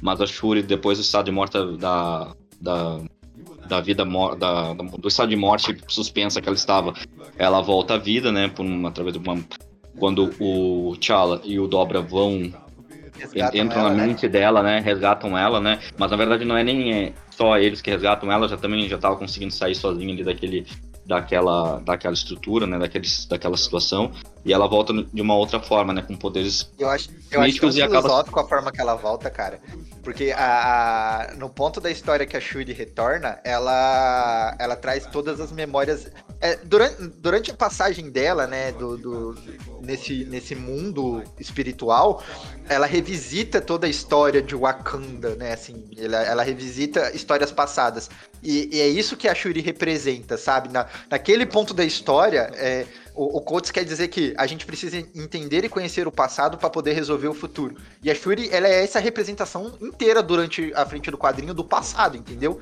Ela, ela, ela tanto que ela se torna meio que uma entidade, ela nem parece mais ser é, um, um ser humano comum. Isso desemboca, isso desemboca depois em Vingadores do Novo Mundo, né? É muito mais sobre abstrato que, que, é, que, que sustentam a nação e a sua mitologia, sobre as suas divindades, do que sobre o, a governança em si, que é esse primeiro. Eita! Desculpa, a gente caiu aqui. Que é sobre esse primeiro ato aí. Então, Pode concluir, cheguei... Pablo, perdão. é, não, eu não cheguei a ler o, a sequência que eu tenho que, eu tenho que ler, eu vou, eu vou ler na semana. Mas eu, eu achei super interessante, assim, porque, como eu, como eu tinha falado, eu acho que é uma reintrodução do personagem. É uma reintrodução muito mais consistente do que a gente tinha anteriormente. Da, não, aí eu errei, né? Falando não que é do personagem, mas é de Wakanda, tanto que depois os títulos expandiram nesse sentido, né? E, e justamente terminar com essa, com essa não resposta, mas com essa proposta de, olha, vamos todos caminhar juntos, né, e tal, para poder formar uma nação, eu acho que é, é, é, muito importante do ponto de vista de enquanto leitor, não só como algo que foge ali do que a gente está acostumado ler um Homem de Ferro, é, as histórias mesmo também, por exemplo, do próprio Luke Cage como um personagem negro é, que vive em, nos Estados Unidos, né, vive em, tipo, vive em Nova York, lidando com esse tipo de problema, a gente está vendo uma outra ótica de a gente está vendo uma outra ótica, né, uma outra, um outro um outro ponto de vista. E, e é uma coisa que eu acho interessante, porque assim, a monarquia é uma parada que ela é muito sensível de ser trabalhada, eu acho que em qualquer âmbito. É, para falar sobre monarquia é uma coisa muito sensível, ainda mais hoje a gente for no século XXI. Mas o, a maneira como o Couto fez, eu acho que ela, ela, é muito, muito importante. Uma parada que eu li uma vez falando sobre monarquia, é que para se ter uma monarquia, a ideia de monarca é que ele seja um símbolo de estabilidade para o povo, né? não só de regência. No caso, a gente está falando do Wakanda num, num, cenário hipotético, né? Um cenário que é, é um, é, basicamente faz parte da mitologia da Marvel, mas que traz esse senso de que não é só uma questão de estabilidade de símbolo, né? O Pantera Negra, o T'Challa, ele é um, ele é um líder, enquanto Pantera Negra ele é um símbolo, né? E existe essa diferença, porque assim, o, ele carregar a herança do desde o Pachinga, se não me engano, que é o primeiro, ou o segundo, não tô lembrado, mas carregar a herança dos, dos Pantera Negras passados lá do um milhão de anos antes, até o dia de hoje, e ainda assim também ser um, ser um herói, ser um, um, um rei, é o que esse, é o que esse tipo de trabalho, né? Tipo, a dificuldade daquele homem em ser um líder, em acompanhar as demandas que a população tem em relação a resgatar o que, a própria, o que o próprio país precisa e justamente deixar as pessoas ocuparem os espaços que elas têm que ocupar, né? As pessoas têm que ter espaço de discussão, seja os armelagem, seja os pensadores, seja quem for. Até o, o, o teto. E eu acho, eu achei muito brilhante no geral, no geral, como ele fez isso, assim, como o Todos trouxe esse, essa narrativa, né? Ah, e o final é esse final do primeiro arco, é justamente ele, é, eu acho, eu não, eu não acho agridoce no mau sentido, eu acho agridoce no bom sentido. Ele não precisa terminar com uma resposta prática, né? Falar, não, é, é isso que é o que, que ele faz. Ele só convida a gente a pensar. Eu achei muito bom nesse sentido, a, o gibi como um todo. É bacana. É... Alguém quer falar mais alguma coisa ou a gente pode encerrar? Um último, se eu puder trazer um último. Pode. Ou se o Daniel quiser falar, não sei se o Daniel acha que. Ah, não. Tamo, tamo aí, vai, vai lá. É, que na verdade é, é até uma coisa que, que já foi meio que trazido quando a gente fala da questão do, dos Anjos da Meia-Noite, né? E que é um ponto recorrente, um pouco da, da, da própria estrutura que o Coates trabalha como filosofia dentro da, é, do que ele fala sobre racismo e tudo mais, que é, é o seguinte, né? A, a, a, os Anjos da Meia-Noite, elas têm realmente esse, é, esse gatilho e essa acaba sendo a luta delas, né? Que são o que acontece com as mulheres de Wakanda, né? E que elas foram vítimas, inclusive, da vamos dizer assim, internamente da própria população, né? Isso, claro, é uma, reflex, uma reflexão da própria história do nosso mundo aqui. E o Coates, uh, assim como outras, outros pensadores, ele traz uma perspectiva de que, e até quem, quem, quem estuda um pouco mais ele fala que ele se coloca numa posição que é uma posição muitas vezes de contraposição a ideias que traziam uh, tanto o, o Malcolm X quanto, quanto trazidas pelo. Uh, Malcolm Luther King. Luther King, exatamente. Porque o Coates, ele entende. Primeiro, ele, ele tira do discurso a parte religiosa, então ele separa essas duas questões. E ele traz uma perspectiva de que não adianta a gente falar apenas de de raça, né? A gente tem que estar tá falando também de classe, a gente tem que falar de gênero, a gente tem que falar sobre todos os outros aspectos que envolvem essa discussão sobre racismo. Então ele fala que é, brigar, brigar entre grandes aspas aqui, mas discutir unicamente sobre negros, né, e, e, e, a, e, a, sua segregação, ela é uma discussão que ficou na década de 60. Hoje a gente não pode mais discutir só isso. A gente tem que falar da mulher negra, sabe? A gente tem que falar do, do, do do, do, do, trans, dos gêneros, a gente tem que falar da classe social, a gente não pode separar uma coisa da outra. E é isso que as Dora Milaje aqui elas falam. Isso, inclusive, é um dos pensamentos que a própria Angela Davis traz, que é você não pode, você não pode é, é, fazer uma análise ignorando classe. A mulher negra, ela é mais vulnerável do que o homem negro, historicamente falando. Por quê? A gente está falando de uma, de, uma, de uma outra perspectiva, né? De um, de um outro recorte que é muito mais violentado. Inclusive, tem no final uma delas, quando eles estão conversando, ela fala: Olha, eu vi em cinco anos de vida muito mais violência e sofri muito mais do que você, homem, vai viver em cinco vidas inteiras. Né? Então, e o que elas estão fazendo quando elas pedem esse recorte, elas falam a gente precisa disso, é, é, é, é um ponto crítico muito forte, entendeu? E que foi sim negligenciado. Foi negligenciado pelo, pelo próprio governo, foi negligenciado pelo Teto, e para mim, no final, talvez um dos pontos que, que me causou mais é, não, não vou dizer, a palavra não é revolta, mas eu, eu, eu, eu, eu não sei exatamente ainda o que sentimento eu tenho. É quando lá no final, quando tudo já tá meio que resolvido, eles têm uma, uma, uma, uma reunião lá entre todos eles, todos eles sentam para conversar. E aí, quando vai trazendo uma discussão, aquela que virou a mãe dentro das, é, dos, das Anjos da Noite, ela fala assim: mas o que, que a gente deveria fazer? A gente deveria deixar nossas mulheres serem mortas e violentadas? E a resposta da Shuri é sim, é isso que deveria ser feito. Me incomoda. Me incomoda no, não porque ele. Me incomoda no sentido de eu não sei o que sentir sobre essa, sobre essa perspectiva que ela traz. Entendeu? E, e, e como. E de novo, porque não há. Acho que o Konema falou muito bem. O final dessa reunião é não há consenso é, ainda tem pontos, ou seja, o que ele tá dizendo é, essa questão ainda não tá pacificada, tanto no mundo de Wakanda quanto no nosso mundo, sabe? E são perspectivas que ele traz de uma maneira brilhante, de uma maneira que, que óbvio, tá brincando com esses elementos lúdicos que são os quadrinhos e os heróis, e Wakanda, e Anjos da Noite, Dora Milaje, mas isso diz muito, muito profundamente sobre a própria nossa sociedade.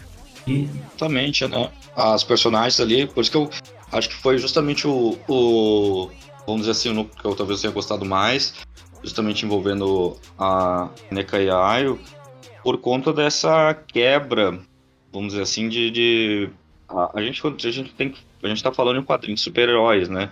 Mas nada. Quase, nada do que envolve elas ali é justamente o, o não só é uma, uma, vamos dizer assim, é um discurso sendo, sendo, sendo tratado no gibi. Não é só uma. É, é uma. Ou está trazendo uma, uma, um senso de realidade justamente de uma, de uma causa de uma parcela é, das mulheres de mulheres negras justamente para o gibi para essa, essa discussão né? Que é como falou nem sempre essa discussão é feita justamente as mulheres por exemplo são mais suscetíveis nesse caso as mulheres negras ali de Wakanda são mais suscetíveis aos ataques. E isso é trazido justamente pelo símbolo delas. Elas até falam no primeiro quando elas resgatam a mulher eu lembro que tem uma cena que o cara parece pelo que eu entendi insinua que está pronto para estuprar uma delas. E fica bem subentendido, não é uma coisa direta, e elas simplesmente chegam, salvam elas, falam, olha, a gente tem que se tornar um exército, não é só. A gente não é, é simplesmente sair quebrando tudo e, e, só. Não, é uma coisa muito mais de ideologia mesmo, tipo de construção de uma ideia, de uma. de fomentar aquilo dali. E eu achei sensacional, assim, no momento que elas tem uma cena que elas três pegam as mãos juntas de união, né, cara? Aquilo ali mostra a união que elas estão trabalhando, que elas têm que trazer. E é tão difícil a gente fazer um quadrinho, porque quando a gente fala de quadrinho, vou dizer, fala até do próprio Pantera Negra, claro que é, os gibis sempre, sempre tiveram uma direção tratar, tratar de outras questões, né? Pantera Negra sempre teve um direcionamento mais direto. É, mas ainda assim era quadrinho de super-herói. E agora a gente essa compensada completamente.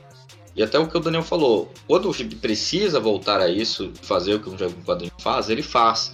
Quando ele precisa fazer. Só que o, o, o quadrinho todo, ele não, ele não se estrutura nisso, né?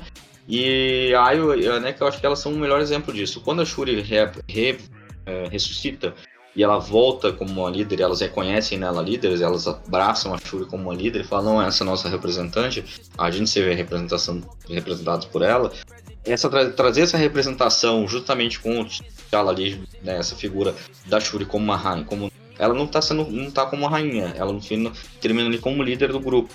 Mas trazer essa representação, eu acho que é muito mais é, é extremamente importante, porque elas estão elas se identificam, trazer identificação para aquelas personagens, trazer que é o que o autor faz. Ele traz identificação para aquele núcleo. E, e entra no que a gente falou, tá falando, batendo na mesma tecla desde o começo. O, o gibi não é sobre o Pantera Negra, é sobre o Wakanda. Ou sobre o Pantera Negra enquanto símbolo, porque são inúmeros Panteras Negras. A própria Shuri era uma Pantera Negra antes do. Ela, tava, ela tá com a roupa de Pantera Negra enquanto ela tá com o corpo suspenso lá, né? É, nos eventos até do, dos Vingadores, dos Novos Vingadores. Ela era a rainha. E tudo ali que tá acontecendo é resultado de alguma outra coisa. É resultado de uma. Essa é consequência de, um, uma outra história. E eu acho muito legal isso, assim, porque traz um senso de. O, e o Colts ele foi muito, muito feliz nisso, porque ele consegue juntar tudo, né, cara? Trabalhar essa questão social, política, pessoal do, do T'Challa, trabalhar várias questões sem a série, sem, sem o gibi se perder. Possa, as pessoas podem até achar um pouco mais entroncado. De fato, eu acho que é um gibi um pouco mais pesado de se ler. 12 edições dele, para mim, com certeza equivalem a às vezes, sei lá, 50 edições do Batman, tá ligado? Mas não, não, é, não, não é num ponto, não é negativo isso. Eu acho que o, o a questão é, com, é como o conteúdo é trazido pra gente quanto público. A gente tá lendo e tá gostando. Eu, particularmente, li e gostei demais, assim, eu sabia que essa fase era muito boa. Li, gostei muito, assim, achei, fiquei fascinado, assim, como ele trouxe. Não só a questão da, a gente, a gente falou, a estrutura estética, um senso de um personagem que ele é hum, é, ele, ele teve que ser alçado ele teve que ser alçado ou não? É, é, existe essa necessidade de alçar o Pantera Negra a, um primeiro escalão ali da Marvel hoje em dia, que eu acho que é totalmente. Acho que é, é mais do que necessário e viável fazer isso, porque o personagem sempre foi muito bom.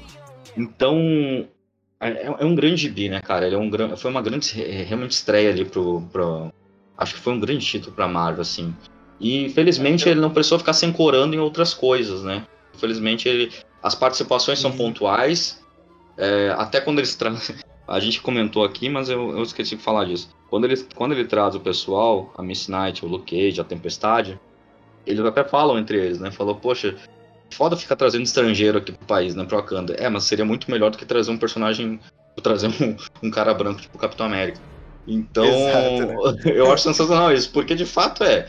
Não adianta eles dependerem só, ele tem que trazer, mostrar a força da união eu dele, acho, né? Eu acho bacana também, até desculpa de eles continuarem. Não, pode. Assim, o Wakanda já tá bravo por causa do, do, do dos rolês do, do, exterior, se ficar circulando por aqui vai dar ruim, tá ligado?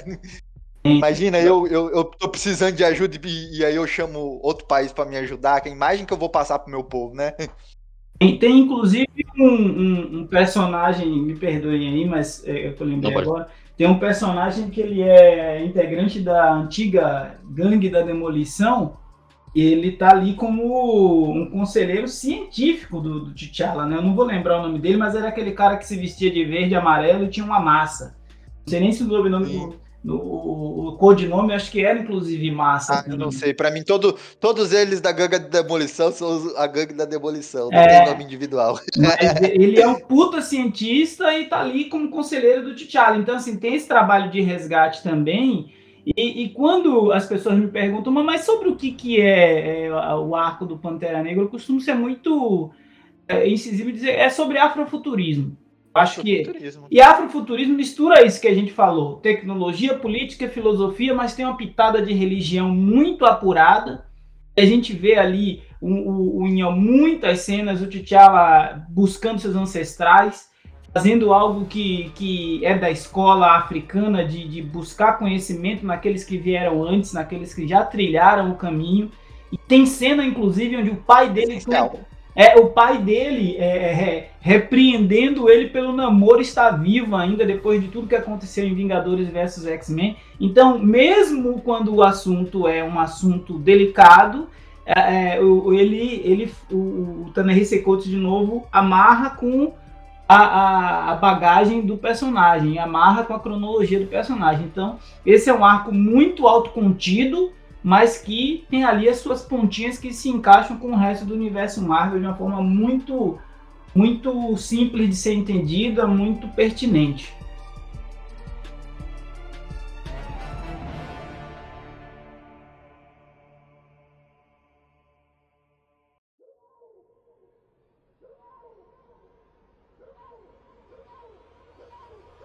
Ó, é, pra, finalizar é, essa discussão, e principalmente para você, meu caro ouvinte, se você for recomendar esse quadrinho para um amigo e tudo mais, é, como o, o Langaneto destacou lá no começo desse podcast, que esse é um quadrinho para alfabetizados, né? É, no, no, todo um tom de brincadeira, tá, gente? Que assim, o quadrinho, ele é, é, é, Principalmente quando a gente tá falando do quadrinho de hominho, do quadrinho de super-herói, espera-se nele toda uma carga de, de, de, aventura, toda uma carga de ação, toda uma trocação de soco muito bonita, muito bem desenhada, etc. Mas esse quadrinho aqui, ele. Ele não é uma boa recomendação para o, o, leitor de, de, de, de, de hominho em si, porque ele é um quadrinho para te fazer pensar, para te fazer refletir. Ele é um quadrinho, eh, como o próprio Paulo falou, é mais truncado, mas é, não é um quadrinho ruim por causa disso. Pelo contrário, ele é um quadrinho que, que vai mexer com, com as suas próprias bases políticas e, e com seus próprios questionamentos, entendeu? Tipo, em, durante a jornada dele, você vai se questionar se o, se o, se o T'Challa tá certo, você, como membro de uma população proletariada, você tem que estar tá de olho nas Dora Milagem e no Tetsu e falar assim: eu acho que esses caras não estão errados.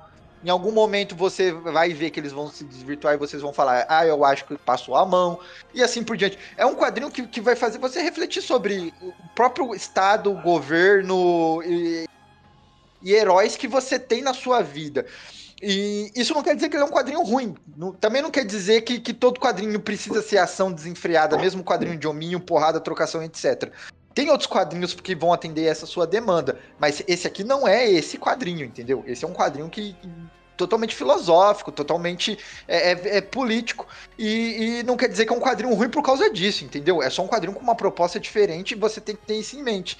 Se uma pessoa quer começar a ler Pantera Negra e ela gosta apenas de ação desenfreada e tudo mais, tipo, oferece outro, entendeu? Não vai ser aqui que ele vai encontrar isso. Esse aqui vai ser um quadrinho, pô, é um quadrinho que fala muito sobre violência da mulher, assim, várias vezes no quadrinho é citado isso. Com, com, com, com o, o, devido destaque. E cortando a edição, eu não vou falar estupro porque eu não consigo falar a palavra mesmo, entendeu? Eu não consigo pronunciar a palavra da maneira correta. Por isso que eu sempre falo é, é, é, é violência com, com, com a mulher. Mas enfim, não é um quadrinho ruim, pelo contrário, assim, para mim, tipo, eu, eu, eu, nunca tinha lido completo esse arco, eu sempre parava no meio. E quando eu li dessa vez para gravar esse podcast, é, é, eu voltei várias vezes, vários diálogos e, e edições, para dar devida atenção, porque eu falo assim, cara, tá dizendo muito cada balão. Por isso que eu, eu acho muito certeiro o ponto que o Pablo diz, que, tipo, é, é 12 edições disso aqui é equivalente a 50 do Batman. Porque eu realmente voltei várias vezes para reler é, é, diálogos, porque tava dizendo sobre muita coisa, entendeu? Era muito importante. E esse é um quadrinho de estudo, não é um quadrinho é, é, é, é de aventura, tá ligado? É, é, é, esse aqui é, um TCC. E é um quadrinho que, além de ser, assim, falando, agora saindo um pouco do aspecto da sociopolítico dele, e ele é um quadrinho cronologicamente bem carregado, assim, na minha opinião. Ele, ele toda hora cita eventos passados. Cita muito. É, a própria, uma própria luta do, do, do, do Pantera com, com o Dr. Destino, além dessas outras, esses outros elementos, a hora que ele se injeta o negócio é pra. pra, pra Pô, ele fala ele que o Wakanda foi atacado pelo Morlon. Eu não lembro quando isso aconteceu. Eu, também, não vi cara, isso eu, não, acontecer. eu também não. Eu, eu tive que consultar os universitários. eu tive que ir atrás no, num grupo de amigos meu falar, que lê também, falou, perguntar, cara, quando que aconteceu isso aqui? Morlon foi atacar o Wakanda? Eu não faço ideia. Porque a do, a do namoro eu me lembro. Agora, o. O, O agora os Destino outros- também me lembro, tá ligado? Mas Também, mas do eu- Morlon eu eu não lembro. Morlon. que porra o Morlon fez? Mas eu fui, tive que ir atrás. E eu acho que cronologicamente ela é carregada, ela é bem. Ela é como o, o Daniel falou, pô. Tem o Massa, tá ligado? Pô, é um personagem que, cara, quem que vai lembrar do Massa, sabe? Mas ele tá lá e ele tá bem colocado. Tanto que o Zack também, o Ezequiel Stein, a hora que a gente falou muito pouco dele, mas também que não importa muito, é, ele tá trabalhando com. Ele tá com os irmãos Fenrir e o Vanisher. Pô, o Vanisher eu acho que é o, é o vilão número 2 que aparece nos X-Men, né? Então, é cronologicamente muito bem pensado, assim. O, o, Coates, eu acho que ele não se. Eu gosto muito quando um escritor, um roteirista de quadrinhos, ele, é, ele não se mostra só, não só um bom roteirista, um- uma pessoa que tenha um bom fluxo, mas se mostra um bom leitor também, uma pessoa que entenda o que, que ela está escrevendo de onde ela veio, principalmente falando de Marvel, né? Não, não desmerecendo a DC, porque eu gosto muito também, mas é que a Marvel, como ela tem esse peso cronológico um pouco maior, eu acho interessante quando o, o roteirista ele traz essa carga de, olha, ali eu sei do que eu tô falando, eu sei do que eu tô escrevendo. Então, é, e ele traz isso pro gibi, eu senti isso. Ao mesmo tempo que eu sinto que é um gibi com identidade própria, que é um gibi com afrofuturismo, que é um gibi sobre é, outras, é, sobre o foge o, o quadrinho padrão do super-herói ali da Marvel, ele ainda é um quadrinho dentro da Marvel, ainda está localizado dentro daquele universo, sem se perder, sem É, sair. se você é amante de né? cronologia, vai amar essa história também, né? É, exatamente. Então, assim, quem, quem gosta da Marvel por cronologia, é uma parte muito importante essa, essa, essa nova leitura, né? Essa nova leitura da Marvel, assim, quando, porque justamente o título, ele não estreou exatamente na Marvel Now de 2016, mas ele, ele veio naquela... Putz, tem uma outra, é um outro nome, teve uma outra leva ali entre uma coisa e outra, entre a NAD e a Marvel Now 2016. E foi quando o Jason Aaron assumiu os Vingadores e lançou o título lá, um Marvel 1 milhão. E quando esse título foi lançado, de fato, a ideia, acho a, a proposta era justamente essa, né? Reintroduzir o personagem como, como, uma, como uma. Só que dessa vez como uma figura de primeiro, primeiro escalão na, na Marvel, né? E acho que é muito bem sucedido, assim. Se a ideia era tornar o, o Pantera Negra relevante, eu acho que não existe melhor momento, né? Atual, assim, para fazer isso e, e assim como até a DC agora tá fazendo também trazendo mais Stone, né? E eles fizeram isso de uma forma muito competente, assim. O cara foi muito feliz na, na abordagem Sabe dele. uma parada, sabe uma parada que eu quero, que eu desejo, assim, do fundo do meu, é, do meu coração? É que futuros roteiristas utilizem esse material do Coates e referenciem eles e continuem trabalhando essa Wakanda, entendeu? Eu quero, assim como a mitologia do, do Homem-Aranha e do X-Men são extremamente ricas, são núcleos próprios dessas revistas, entendeu? Tipo, a gente tá vendo agora, os X-Men contam histórias sem precisar ter base nenhuma no universo Marvel, de tão rico que é o, o universo X-Men. Eu queria que mais roteiristas trabalhassem o Pantera Negra e tornassem um Wakanda rica em histórias, entendeu? Eu queria ver mais sobre o Wakanda. Eu queria que o Wakanda tivesse outros heróis waka- wakandianos, entendeu? Eu, eu queria mais é, é, desse universo sem precisar ficar se pautando na Marvel, sabe? Eu acho que tem potencial e tem material a ser contado lá dentro. Sinceramente, acho que caminha para isso, né? Ao longo dos anos, eles tiveram vários minis. É, teve, teve uma edição, teve aquela. Teve o derivado só de Wakanda, que eu não tô lembrando do nome agora. Teve uma minissérie do Killmonger, é, acho que foi ano passado que saiu. É, teve vários títulos que estão saindo e acho que é, tudo pode corroborar para um cenário como esse, né? É, o Pantera Negra, o Wakanda, se tornar um título como X-Men é, basicamente, que X-Men é extremamente variado, né? E acho que a, o Wakanda ela tem essa, essa proposta dentro da Marvel. Tá sendo feito dessa forma, acredito. Me parece, pelo menos. Porque, ainda mais agora, saindo o filme, e não sei se vai- ainda vai ter a série da, de Wakanda, na, na, aquela série que estava programada para o Disney Plus. Mas eu acho que eu acredito que quanto mais tiver conteúdo na televisão, hum, vai acabar gerando mais conteúdo. é. é, mais conteúdo Mais nos quadrinhos deve ter também. E, e acho importante justamente isso, né?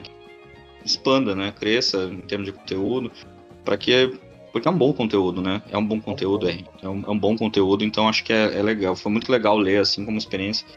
Eu tinha lido só a fase do. Eu não li a fase do Hudon, do Hudon eu li só a fase do Priest, né? Muito tempo atrás. E... Eu do Hudon, eu, eu, dei uma pesquisada aqui, foi a do Hudon que eu li, que acontece eu li, que eu falei mais cedo. Eu só li algumas coisas dele quando.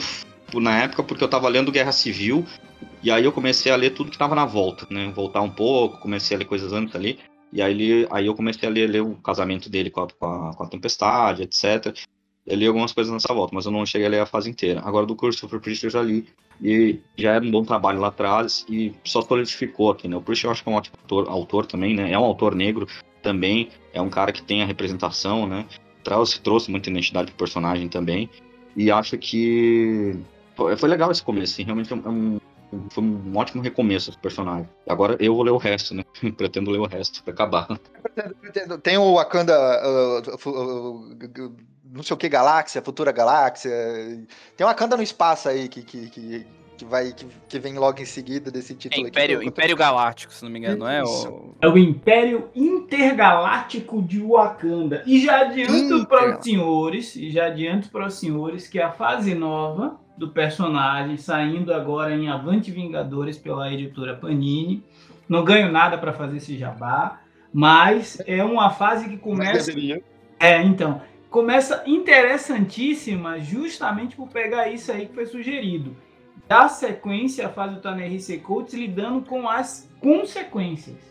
É, a gente vai ver um novo formato de governo a partir dessa revolução é, a gente vai ver, ah, inclusive, é, é, como esse novo formato de governo impacta em ações que o T'Challa tomou quando ele era rei, não precisava dar satisfação para ninguém.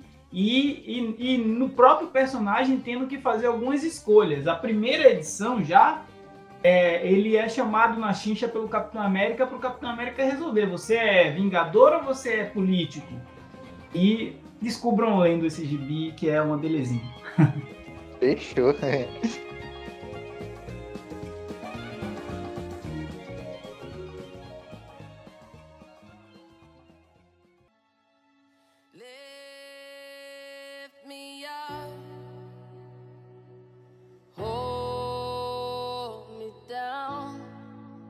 É isso aí, meus caros ouvintes. Chegamos aqui ao final dessa nossa viagem por Wakanda. Muito rica, muito da hora. Queria agradecer aos membros dessa corporação maravilhosa por suas presenças aqui. E ao nosso querido Daniel, que veio lá do Poptopia para dar o seu pitaco sobre Pantera Negra junto com a gente, dar uma aula e ensinar a gente também muito sobre esse quadrinho. Senhor Daniel, onde as pessoas te encontram na internet? O palco é o seu, aproveite seu momento. Ah, gente, é só dar uma busca aí por Poptopia. O canal tem um perfilzinho no Instagram também, poptopia.canal.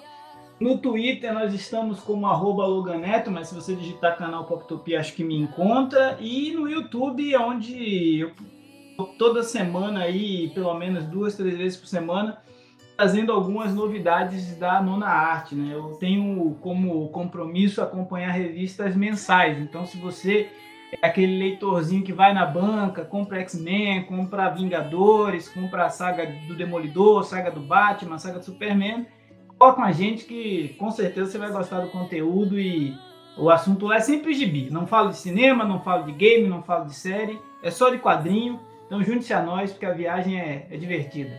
Eu, eu, eu, eu, gosto de me. Quando eu falo assim, ah, o, o, o, o Longa Neto, o Daniel e tal. Pessoa, ah, quem é? Eu falo assim, cara, é, é, um, é um maluco que ele lê tanto gibi quanto o Bruno Mael, pra você ter noção de que esse cara lê muito, tá ligado? Se você acompanha o HQ Corp.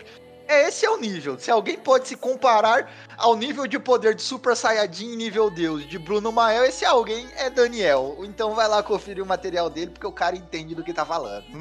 Lucas Cabeça, onde as pessoas te encontram na internet? O que, que você está fazendo além de estar aqui gravando podcast com a gente? Além de estar aqui é, implorando semanalmente por mais episódios da DC, o que não tá acontecendo, mas a gente não vai tá resolver isso aí. É, um eu também. É... Eu acho que é só Marvel também, hein? Aí, aí o negócio tá feio. É, mas vocês também podem me encontrar lá no Geekfime, escrevendo alguns textos aí, tentando trazer mais é, discussões também sobre histórias em quadrinhos. Lá a gente tem uma equipe super bacana de, putz, só o melhor do melhor do que a gente produz né, em, em, material de texto tá lá, então se vocês puderem acessar também. E claro, se quiserem procurar, tem até episódio sobre Pantera Negra. É, no meu antigo finado podcast, que é o Projeto X Podcast. O Nema já teve lá algumas vezes com a gente. Lá você vai encontrar hum. de tudo, inclusive não só quadrinhos, mas também sobre tudo quanto é cultura pop, ocidental, oriental, você vai encontrar lá. Tem muita coisa ainda para escutar se você nunca escutou. E queria agradecer essa oportunidade. Eu acho que é, a gente tem é, é, a oportunidade que eu digo não só do Conema em estar tá fazendo, né, desde, desde o começo o HQ Corp, mas de todo mundo que está aqui, porque eu acho que a gente tem conseguido fazer aqui algo super legal do ponto de vista não só de falar de quadrinho, mas de poder é, conversar sobre vários assuntos dentro dos quadrinhos de uma maneira profunda, de uma maneira diversa, com, com pessoal que é, sabe, é, é, que é muito, muito bacana e muito fã. E eu, eu a, a, mensagem que eu queria deixar, uma discussão que a gente tem, até tem aqui, é não, não reduzam é, muitas vezes conteúdos, principalmente esse, a temas como ou, ou termos como lacração. Né, eu acho que a gente sabe que hoje cada dia mais isso tá aparecendo e é. eu talvez alguns ouvintes é, tenham talvez esse primeiro reflexo de ouvir o que a gente conversou aqui e, e principalmente sobre subtextos e tentar é, é, in, in, pegar isso e colocar nessa caixinha que é um termo né, da, da lacração, que é um termo que a gente aqui não gosta. Tenta, vamos, vamos tentar é, é, discutir a, além, sabe? Vamos tentar pensar e, e, e, tirar conclusões mais profundas, porque tem muita coisa boa em quadrinho, tem muita coisa que a gente pode tirar, principalmente um quadrinho como esse. Eu gosto de, de, de falar e eu gostaria. Eu acho que a gente tá bem servido de ouvintes, nossos ouvintes entendem muito bem. É, o nosso lado e tudo mais. É, é o no, a nossa patotinha, é, ela é show de bola. Se você escuta o HQ Corp até esse presente momento, saiba que você é a nata da nata e a gente te ama do fundo do coração. Mas é, é a, a, filosofia é bem simples assim, tipo, leia e tire suas próprias conclusões, entendeu? Normalmente quem usa o termo lacração e essas coisas é alguém que, que tá indo na, na vibe dos outros. Você não leu e não tirou sua própria conclusão. Leia, ah, é ruim, mas para mim é bom. Qual o problema de ser para mim bom se você acha que é ruim, entendeu? Eu li e gostei. Tem gente que leu e não gostou. A vida é assim, entendeu? Simples assim. é, senhor Pablo, e você? Onde as pessoas te acham na internet? O que, que você faz além de estar aqui gravando podcast? Então, além de gravar o podcast, eu também estou no Geekfime, né? Lá escrevendo e... é, textos é, semanalmente, apesar de não ter ficado, do, acho que umas duas semanas eu não me inscrevi. Mas, mas a semana já... agora do, do, do, mandei... do, do artista lá, né? Do... Exatamente. Fiz o dossiê do Yannick Paquete. Bacana pra semana. Eu tava escrevendo ontem mesmo, tô escrevendo um texto novo aí do Batman, que eu acho que eu devo colocar ainda hoje ou amanhã no máximo.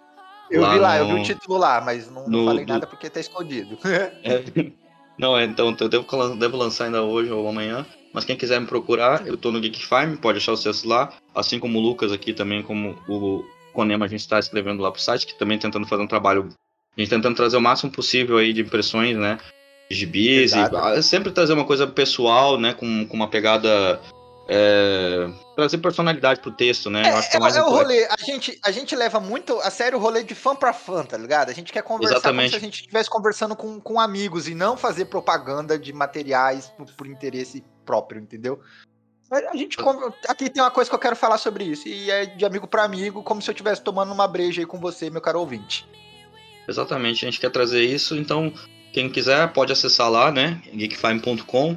O Conan pode colocar o link na descrição, como sempre. Com certeza, quem, tá sempre aí. também quem pode me achar no Twitter, né? É PBLRDG, meu, meu nick no, no Twitter.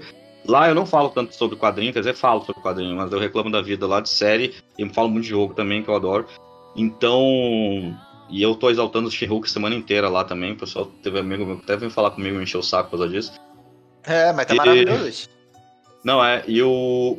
Mas é isso aí. E também no, no, no, Facebook eu costumo participar muito no Dois Quadrinhos, do grupo Dois Quadrinhos do Vinícius. Pra quem não conhece, com certeza o pessoal já deve conhecer. Quem chegou aqui com certeza conhece ah, Dois Quadrinhos. Então eu tô sempre lá, eu e o Maior, a gente tá sempre presente lá no, no Dois Quadrinhos. O Maior ainda muito mais que eu, né? Eu tô só lá como respondendo, né?